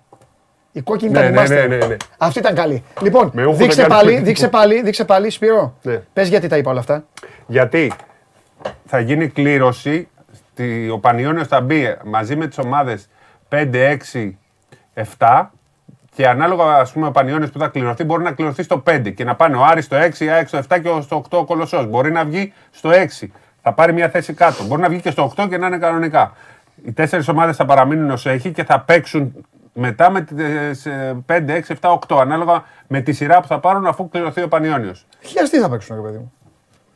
Δηλαδή, αν εκεί που λέει, άντε να το πούμε γι' αυτό, αν εκεί που λέει Προμηθέας κληρωθεί ο Πανιώνιος, βάλτε εσείς ένα 8, 2, 6 και μετά είναι όπως τα Final Four μετά, όπως στην Ευρωλίγκα. Το 1-8 παίζει με το 4-5 ημιτελικό και το 2-7 με το 3-6. Δηλαδή, σε ένα πιθανό σενάριο, η ημιτελική θα ήταν Ολυμπιακός ΠΑΟΚ, Παναθηναϊκός Περιστέρι. Λέμε τώρα. Ωραία. Εσύ μην με κοιτάς έτσι. 16... Κατάλαβες, δεν κατάλαβες, εσύ δεν μας ενδιαφέρει. Λέγες πιο. 16-19 Φεβρουαρίου, ναι. Το Final Eight, το πρώτο Final Eight, που θα γίνει στο Ηράκλειο στα 2 αωράκια. Πολύ ωραία γιορτή με όλες τις μεγάλες ομάδες της Ελλάδας. Θα πέσει, Σπύρο μου, να σου πω κάτι. Δηλαδή, οι αγώνες θα είναι Πέμπτη η προημιτελική, Παρασκευή ημιτελική, Σάββατο κενό και Κυριακή ο τελικός. Κανονικά έτσι πρέπει να γίνει. Συνήθως τα Final Eight γίνεται Πέμπτη Παρασκευή η προημιτελική, Σάββατο ημιτελική. Α, θα γίνει έτσι. Δεν ξέρω αν κανονικά να γίνουν δύο μάτς κάθε μέρα εκτός από τον τελικό. Ναι, αλλιώς αυτό που είπα πρέπει να γίνουν 4 αγώνες την Πέμπτη. Και θα παίξουν δηλαδή Παρασκευή, Σάββατο, Κυριακή. Στην Ισπανία έτσι γίνεται. Σε όλες τις χώρες έτσι γίνεται. Ναι, στην Ιταλία έτσι γίνεται. Απλά. Νομίζω ότι ξεκινάνε από Τετάρτη. Ναι, απλά αυτή είναι η διαφορά. Ξεκινάνε Τετάρτη, Πέμπτη. Αυτό. Τώρα τι στην Ελλάδα θέλουν να τους τριμώξουν. Δεν ξέρω γιατί το τριμώχνουν έτσι. Και το πάνε 16-19. Είχα την αίσθηση ότι ήταν Τετάρτη-Πέμπτη πρώτα τα μάτς. Ρε παιδί μου, γιατί δεν αφήνουν κενή την Παρασκευή. Ή να παίζουν ένα ημιτελικό την Παρασκευή, άλλο Σάββατο. Που και αυτό γίνεται στην Ισπανία μερικές φορές. Ναι, αλλά εκεί θα φωνάξει. Εκεί θα φωνάξει. Θα φωνάξει ο Σαββατιανός μου, όποιος και να είναι. Αφήστε το. Θα φωνάξει. Έτσι για να το ονόριο.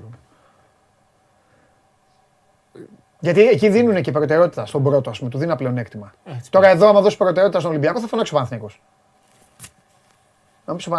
Πάλι και πάλι Πέμπτη με την Παρασκευή θα έχουν μια προτεραιότητα σε σχέση με το Σάββατο, απλά θα είναι πιο εύκολο το μάθημα. Είναι πάντως κάτι. Εμένα μου ακούγεται πάντως πολύ αυτό το 16-19. Μου ακούγεται πολύ ζωρικό. Το έχουν ανακοινώσει. Τα παράθυρα μου πριν από τα παράθυρα. Τα παράθυρα είναι τέλος μήνα. Μετά έχεις τα παράθυρα. Ναι. Είναι εβδομάδα κυπέλους σε όλη την Ευρώπη, δεν έχει Ευρωλίγκα. Παίζει να γίνουν τίποτα εκλογές εκείνη την τέτοια. Όχι, έτσι. Γιατί αν γίνουν εκλογές πάμε για. Λοιπόν, Μάρτιο. Για να μην επιτεθώ στο φίλο μου, Άγγελο Βελισσαράκο και φανατικό τηλεθεατή, δεν του επιτίθεμαι, θα διαβάσω τι έχει γράψει, αλλά δεν θα σου επιτεθώ, Άγγελε, γιατί με εκνευρίζει πολύ αυτό το μήνυμα. Θα το διαβάσω για τον Τρίγκα και ας πει ο Τρίγκα ό,τι θέλει. Ο Παπαγιάννης είναι το χειρότερο πεντάρι αυτή τη στιγμή, οπότε παίζει είναι σαν ντυμένο ξύλο, όλοι τον ταπώνουνε. Τι να κάνουμε, η αλήθεια πονάει πολύ. Τον ταπώνουν. Δεν έχει φάει τάπα στη ζωή του. Γιατί γίνεται αυτό στον Παναθηναϊκό Παπαγιάννη; Είναι το ελληνικό, κάποιον πρέπει να βρούμε. Ας βρίσουμε τον Έλληνα, τον καλό Έλληνα. Είναι ο μόνος που. Θα αισθανθούν ωραία στον Παναθηναϊκό αν το καλοκαίρι πει ο Παπαγιάννης γεια σας φεύγω. Θα αισθανθούν ωραία στον Παναθηναϊκό αν σε 2 χρόνια το δουν να παίζει στον Ολυμπιακό. Γιατί σε 2. Δίνω την αβάντα την τέτοια εγώ. Δεν θέλω να το κάνω τέτοιο γιατί θα αρχίσουν να λένε είπαν αυτό. Για λέγε. Όχι, και εγώ δεν μπορώ να καταλάβω γιατί υπάρχει αυτή η στόχευση στον Παπαγιάννη. Ναι. Προφανώς επειδή είναι ο μόνος Έλληνας και ο μόνος που μπορεί να τα ακούσει. Δεν μπορώ να καταλάβω δηλαδή. Εντάξει, αγωνιστικά δεν είναι λίγο πιο κάτω σχέση με αυτό που ήταν πέρσι, αλλά το είπαμε και χθες. Δεν τον βολάει. Το hedge out όλη την ώρα είναι. Ξεκινάτε hedge out λοιπόν στην περίπτωση μαζί με τον Μπέικον. Ο Μπέικον κάνει hedge out ο Παπαγιάννης. Ο Μπέικον έχει μείνει πίσω. Καταλαβαίνει ότι πρέπει να παίξει hedge out. Πάει μπροστά και μένει μόνος του ο φαλ. Και τρέχει ο Παπαγιάννης. Θυμάσαι που ήμασταν εδώ με το Βλαχόπλο και το λέγαμε. Κάτι χαζομάρα κάνει φάουλο ο Παπαγιάννης, αλλά εκεί είναι απελπισμένος ο άνθρωπος. Γιατί τον έχει πουλήσει ο Μπέικον, τον έχουν πουλήσει όλοι. Ο Μπέικον έκανε σαν κάτι λίγο ονόματα και κλαίνε εδώ, σαν κάτι στόπερ που παίζουν στο ελληνικό πρωτάθλημα που είναι συγκαμμένοι εδώ και κάθονται έτσι ακίνητοι. Και τους στέλνε όλοι. Έτσι ήταν. Σε μια φάση που φταίει 100% ο Μπέικον, τα άκουσε ο Παπαγιάννης γιατί έκανε το φάουλ. Εντάξει, απλά και αυτός σου λέει τρέχω να καλύψω τον ένα, τρέχω τον άλλο και στη φάση που μου λες εσύ για τον Σλούκα στην τελευταία φάση του πρώτου δεκαλέπτου κάνει πολύ έξυπνα το screen πολύ ψηλά για να μην προλάβει να γίνει η αλλαγή. Ο κορυφαίος αμυντικός όπως λέτε εσείς που πήρε ο Παναθηναϊκός για να σταματάει τον Σλούκα που πέρσι δεν τον σταμάτησε κανένα μάτς, αλλά λέμε τώρα ο Λί δεν το σπάει ποτέ το screen. Εκεί φταίει λοιπόν 100% ο Λί, γιατί έχει το χρόνο και να γυρίσει να το κάνει. Και μένει ο Σλούκας με τον Παπαγιάννη με φόρα. Δηλαδή είναι άλλο πράγμα να έχεις όλο το γήπεδο και να πας με φόρα, γιατί εκεί ο Σλούκας μπορεί να κάτσει από τα 5 μέτρα να σουτάρει. Πρέπει να βγει ο Παπαγιάννης. Εκεί μπορεί να του σουτάρει τρίποντο, όπως σουτάρει στην προηγούμενη φάση. Και βγαίνει ο Παπαγιάννης και τρώει το lay-up. Και ποιος φταίει; Ο Παπαγιάννης. Δεν φταίει ο Παπαγιάννης. Ο Λί φταίει. Γιατί εκεί Λί, συγγνώμη, οποιοδήποτε παίχτης παίζει under. Το πρώτο screen όταν είσαι στο κέντρο του γηπέδου παίζεις άντερ. Δεν γίνεται να μην παίζεις άντερ. Δεν μπορεί αυτό ο Παπαγιάννης. Γι' αυτό λέγαμε χθες για το ότι έχουν σημασία οι συμπαίκτες σου, γι' αυτό είναι οι ομάδες δομημένες. Να δεχτώ ότι ας πούμε ο Φαλ του έχει πάρει τον αέρα, οκ, το δέχομαι. Αλλά και τι έγινε. Που αυτό γίνεται σε όλο τον πλανήτη. Σε όλο τον πλανήτη. Στο ένας εναντίον ενός ο Φαλ ποιον δεν μπορεί να κερδίσει. Ναι, αυτό. Στον Ταβάρες πηγαίνει. Μόνο ο Ταβάρες. Μόνο ο Ταβάρες. Μα και σε αυτόν πηγαίνει. Και ο Ταβάρης και με δυσκολεύεται. Έλα τώρα. Δεν είναι σωστό αυτό που γίνεται με τον Παπαγιάννη. Δηλαδή τώρα είναι ευθύνη του Λί. Είναι ευθύνη του Μπέικον και φταίει ο Παπαγιάννης σε όλες τις φάσεις. Που πήρε τον Γκριγκόνης για να τον παντρέψει με τον Παπαγιάννη και μπαίνει ο Γκριγκόνης μέσα και είναι σαν να έχει μπει μέσα. Πώς το λένε. Όχημα. Έλα. Τέλος πάντων. Έλα, για λέγε. Τα πάμε εμείς γιατί δεν μπορεί να τα πεις εσύ. Ναι, γι' αυτό. Όχι, μα εγώ τα πάμε και χθες με τον Παντελή. Σας άκουσα. Στο κομμάτι της ασυνέπειας της τακτικής. Για πάμε τώρα. Αλλά δεν πιστεύω να αλλάζει τίποτα από αυτό το χθεσινό. Όχι, δεν αλλάζει. Ωραία. Μα και 100 δεν αλλάζει το χθεσινό. Τι λέει, η επικαιρότητα τι λέει, οι εξελίξεις τι λένε. Έγινε ένα ραντεβού με τον προπονητή και τον ιδιοκτήτη, Ντέγιαν Ράντονιτς με τον Δημήτρη Γιαννακόπουλο. Προφανώς για να γίνεται ένα ραντεβού δεν θα πήγαν για να συζητήσουν μόνο τα εσωτερικά, πώς μπορεί να αλλάξει εσωτερικά, αλλά θα προκύψουν και αλλαγές. Ο Παναθηναϊκός κάνει ό,τι μπορεί για να ξεφορτωθεί το συμβόλαιο του Άντριους, για να μην κουβαλάει και αυτό το συμβόλαιο στην πλάτη του, γιατί είναι χρήματα αρκετά. Και δεν θα αποκλείσω να υπάρξει και ακόμα μια αλλαγή παίχτη. Τώρα, το αν θα αλλάξει στη ρακέτα ή στους κοντούς, αυτό είναι κάτι το οποίο συζητήθηκε πριν από λίγη ώρα. Δεν έχουμε προλάβει ακόμα να αποσαφηνίσουμε τι έχει υποθεί. Okay. Α, είναι τωρινό. Πριν από λίγη ώρα. Ναι. Οπότε πιστεύεις θα αλλάξει προπονητή. Α, δεν ξέρω αν θα αλλάξει προπονητή. Δεν είπα αυτό. Θα αλλάξει, μπορεί να αλλάξει παίχτη. Για προπονητή θα δούμε. Άρα θα μείνει ο προπονητής. Πώς με βλέπετε, φοβερό. Προσπαθεί να σε βγάλει από. Όχι, ρε. Δεν ξέρουν νομίζω. Δεν πήραν. Αυτό δεν το λέω, ρε. Δεν θέλω να είμαι τέτοιο. Θες να σε χαλαρώσω, κοκκίνησες, να πούμε για την γευστιά. Απλά να σου πω κάτι. Να πω στο φίλο του Ζαχαρία που λέει: Όχι, μα είναι λεωφορείο, ρε παιδί μου, κόλλησα. Σαν λεωφορείο μπαίνει ο Γκριγκόνης. Ήρθε η ώρα ο Παναθηναϊκός να κάνει αυτό που λέμε εμείς από την αρχή. Να φτιάξει κανονική ομάδα. Ή πρέπει να φύγει ή ο Γκριγκόνης ή ο Πονίτικα ή και οι δύο. Και να πάρει τεσάρι. Είναι πάρα πολύ εκεί πέρα όλοι αυτοί. Ο Πονίτικα δημιουργεί. Θα σου πω κάτι. Εγώ θα τον έπαιρνα σε ομάδα δική μου. Αλλά ο Πονίτικα δημιουργεί, είναι αθόρυβος. Και δεν καταναλώνει σουτ. Ο Γκριγκόνης είναι πιο. Δημιουργεί ο Πονίτικα σε ομάδα που έχει δημιουργία. Όλοι Παναθηναϊκός δεν παίζει με δημιουργία. Παίζει ένας εναντίον ενός. Τι να δημιουργεί. Τότε τι να φύγει, αυτός παίζει το ένας εναντίον ενός. Όχι. Θα πρέπει λοιπόν να πάρουν 2-3 σουτέρ, να τους έχουν εκεί να πιάνουν την άμυνα. Δεν μπορεί ο Παναθηναϊκός. Μόνο σουτέρ όμως. Δηλαδή καλύτερα να πάρουν τον Άντριους να τον φέρουν πίσω και να φύγει ο Πονίτικα. Και αυτή είναι η δική μου άποψη. Έτσι φτιάχνει τον Παναθηναϊκός. Παίρνεις τον Άντριους πίσω που θα σου παίξει και άμυνα και θα κοπανάει καλά και θα σου βάζει τα σουτ. Ναι, αυτό το παιδί γιατί το φάγανε. Ήταν ο αδύναμος κρίκος. Πολύ απλό. Τι εννοείς, είναι καλό παιδί, δεν μιλάει, ήταν εύκολο. Όχι, και σε επίπεδο ονόματος, συμβολαίου. Δεν μπορούσε ο Παναθηναϊκός Οκτώβρη μήνα να κάψει τον Γκριγκόνης που έδωσε λεφτά, δεν μπορούσε να κάψει τον Πονίτικα που έδωσε λεφτά. Εγώ καταλαβαίνω την αδυναμία σου με τον Γκριγκόνης. Το καλοκαίρι έλεγες τόσα, είχες πει μάλιστα ότι για τον Ολυμπιακό είναι λουκούμι ο Γκριγκόνης και. Αλλά αφού ο άνθρωπος αυτός. Δεν έχει δέσει ακόμα, δεν έχει λειτουργήσει. Γιατί δεν τον βγάζει έξω αυτό να βάλει τον Άντριους. Δεν έχει λειτουργήσει. Δεν θέλει τέτοιους παίκτες σαν τον Γκριγκόνη. Ο Γκριγκόνης θέλει ομάδα που λειτουργεί, έτσι έχει μάθει. Οι Λιθουανοί παίκτες δεν μπορούν να παίζουν ένα τέτοιο μπάσκετ. Συμφωνώ. Θέλει μηχανή joystick. Είναι ο Γκριγκόνης. Σε καλή ομάδα είναι καλός. Γκριγκόνης στον Ολυμπιακό, Κάνας στον Παναθηναϊκό. Μια χαρά. Δύσκολο τον Κάνας. Ευτυχισμένοι όλοι. Οπότε αυτή τη στιγμή είμαστε σε μια αναμονή. Ο Παναθηναϊκός πάει στο Μόναχο. Πάει στο Μόναχο, παίζει. Να πούμε στον κόσμο. Πάει έτσι όπως είναι. Προς τον παρόν, πάει έτσι πώς είναι. Ξέρεις ότι στον Παναθηναϊκό από λεπτό σε λεπτό μπορεί να γυρίσει ο διακόπτης. Γιατί θα του πούνε κανονός αύριο μην έχεις το αδρόπι, να μου πεις ναι μπορεί. Δεν είναι για το. Ναι. Εντάξει. Ίσως παίζει ρόλο και πάντως για τον προπονητή. Εγώ το είπα χθες. Γιατί ωραία είναι εμείς να καθόμαστε στο τραπέζι εδώ και να λέμε ότι μας κατεβάζει. Εντάξει, δεν υπάρχουν και λύσεις. Όχι, λύσεις δεν υπάρχουν. Αγορά είναι στενή. Αυτό δεν υπάρχουν τώρα. Εκτός αν πάει να πάρει προπονητή επίπεδου μη EuroLeague. Αμερικανό. Η Έλληνα. Ναι, η Έλληνα ή. Πες το. Κόλλησα. Το πετώσω τέτοιο. Η Έλληνα. Καλά και Έλληνες δεν υπάρχουν πολλοί. Ο πρέφτης μου είναι. Στην Τόφας. Στην Τόφας, σωστά. Έχω ξεχάσει. Ποιοι είναι Έλληνες. Ο Ηλίας Παπαθεοδόρου είναι ένας. Ο Ηλίας που είναι. Στον Κολοσσό. Είναι στη Ρόδο. Είναι στη Ρόδο, ναι. Πήγε να του κόψει το Super Cup. Όχι. Super Cup για γυρίσει στον Παναθηναϊκό. Πήγε να γυρίσει τον Παναθηναϊκό Super Cup. Πήγε ο Κολοσσός στο Final Eight, έτσι. Αυτή είναι η έκπληξη. Δεν τον περιμέναμε, περιμέναμε τον Προμηθέα και πήγε ο Κολοσσός. Καλός ο Κολοσσός. Ο Κολοσσός θα πω κάτι εγώ. Ο Ηλίας είναι ένα. Πιστεύω ότι για μένα ο Ηλίας είναι και καλός προπονητής και έχει δέσει σε μια ομάδα στην οποία Γίνεται καλή δουλειά εδώ και χρόνια. Χτίζεται ο Κολοσσός. Από πέρυσι φάνηκε. Είναι σταθερός. Τον Κατζούρη. Ο Κατζούρης αυτό το αποταμίευσε. Πήγε στην ΑΕΚ. Ωραία λειτουργεί εκεί το σύστημα. Και μην μπαίνει, να σου πω, για φέρει τη βαθμολογία πάλι, μου φαίνεται 7 είδα τον Κολοσσό. 7ος είναι. Ναι, ο τελευταίος αγωγικά που πήρε το. Οπότε για να ξαναγίνω, εγώ με αυτό παίζω σήμερα, να ξέρετε, από χθες τη νύχτα παίζω. 2 ώρα τη νύχτα το φτιάχνα, γι' αυτό ήθελα να τα πω σήμερα. Οπότε αν ο Πανιώνιος βγει 8ος, παίζουν Παναθηναϊκός Κολοσσός. Όπως και στο Super Cup. Να κάνω μια τέτοια. Μάλιστα. Δεν είμαι σίγουρος γιατί δεν έχει βγει ακόμα. Μην γίνει και κλήρωση. Ναι, δηλαδή οι 4 να κληρωθούν με τους άλλους 4, να γίνουν 2 κληρώσεις. Αυτό δεν μπορεί να γίνει. Να παίξει το 1 με το 5, ας πούμε. Είναι καταπάτηση τον κανονισμό του Final Eight. Θα τα κάνει αυτό, να πεις στην Ελλάδα όλα μπορεί να γίνουν. Κανονικά παίζει το 1, 8, 2, 7. Και στην Ισπανία κλήρωση νομίζω γίνεται. Όχι. Το 1 με το.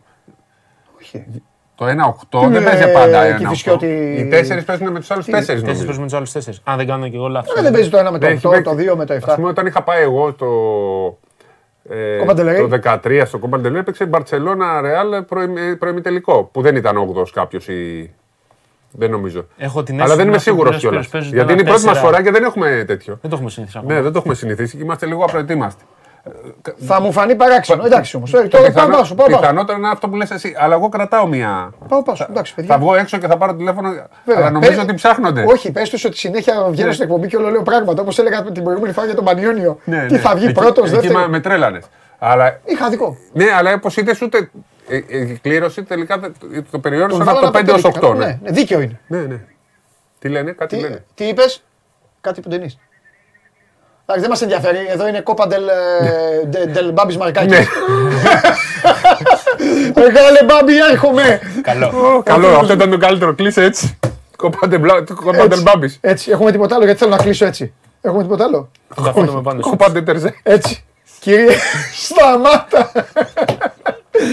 Κυρίες και κύριοι, το ελληνικό μπάσκετ ζει πλέον για το κόπα ντελ Μπάμπης Μαρκάκης. Φιλιά πολλά, αύριο στις 12 η ώρα σας περιμένουμε όλους, δείτε εκεί ποδόσφαιρα, δείτε μπάσκετ, δείτε τις ομάδες σας. Περίμενε. Θα σας περιποιηθούμε. Περίμενε, μισό λεπτό. Έχουμε αγώνες σήμερα σημαντικούς. Play in Champions League. Να το πούμε, είναι σημαντικό. Εννοείται, παίζουν οι. Συγγνώμη που δεν κλείσα ΠΑΟΚ. Παίζουν οι ομάδες μας. Εννοείται. Κόπα ντελ Μαρκάκη, θα το πούμε μετά πάλι. Θα το ξαναπείς. Θα το πω γρήγορα. Όχι, πέστε. Ρίτας Βίλνιους ΠΑΟΚ και Ντιζόν Περιστέρι. Είναι best of 3, δηλαδή στις 2 νίκες, μειονέκτημα έδρας οι 2 ελληνικές ομάδες, οπότε πάνε για τον break. Και ΑΕΚ αύριο. Λοιπόν, επειδή κάποιοι διαμαρτύρεστε, λέει, μα τι είπατε αυτό, τι έπρεπε. Παιδιά, τα είπαμε χθες. Μπείτε στο χθεσινό με τον Αλέξανδρο, δεν ισχύει κάτι διαφορετικό με τον Παναθηναϊκό. Αυτό που διψάει ο Έλληνας για αίμα, δεν έχει κάτι άλλο. Σου είπε ο άνθρωπος, έτσι όπως είναι, θα πάνε στο Μόναχο, καλέ μου τηλεθεατή. Τι άλλο να κάνει. Καταλαβαίνω ότι εσύ θέλεις να γίνει τώρα, να αναλάβει ο Πατράιλι, να έρθει να φύγουν οι 5 παίκτες. Πιτίνο παίζει να γυρίσει. Όχι, είναι στα Ιώνα τώρα. Πιτίνο δεν κουνάει από εκεί. Θεός είναι ο Πιτίνο. Θεός. Λοιπόν, όλα αυτά. Μπάσκετ μην ασχολείστε. Κόπα ντελ Μπάμπης. Φιλιά πολλά. Άντε, γεια σας. Α, ναι, πάμε κάρτες, πάμε. Arsenal Newcastle, goal, λέει ο Τσάρλι, United Bournemouth, άσο και over 1,5. Ό,τι και να γίνει δεν μας ενδιαφέρει, έτσι κι αλλιώς την ομάδα την έχει διαλύσει. Και για την Ελλάδα, επειδή πάντα προτείνει ο Τσάρλι, βλέπει ότι ο Παναθηναϊκός θα περάσει από τη Λιβαδιά και μάλιστα με over 1,5. Goal, το pass ΑΕΚ, διπλό και over 1,5, το Ιωνικός Ολυμπιακός. Αυτά. Φάει γκολ η ΑΕΚ. Αυτό λέει ο Τσάρλι. Να σου πω. Ο Τσάρλι λέει για την Κηφισιά. Θα λέει του χρόνου. Κόπα ντελ Μπάμπης, πάμε. Φιλιά, πάμε.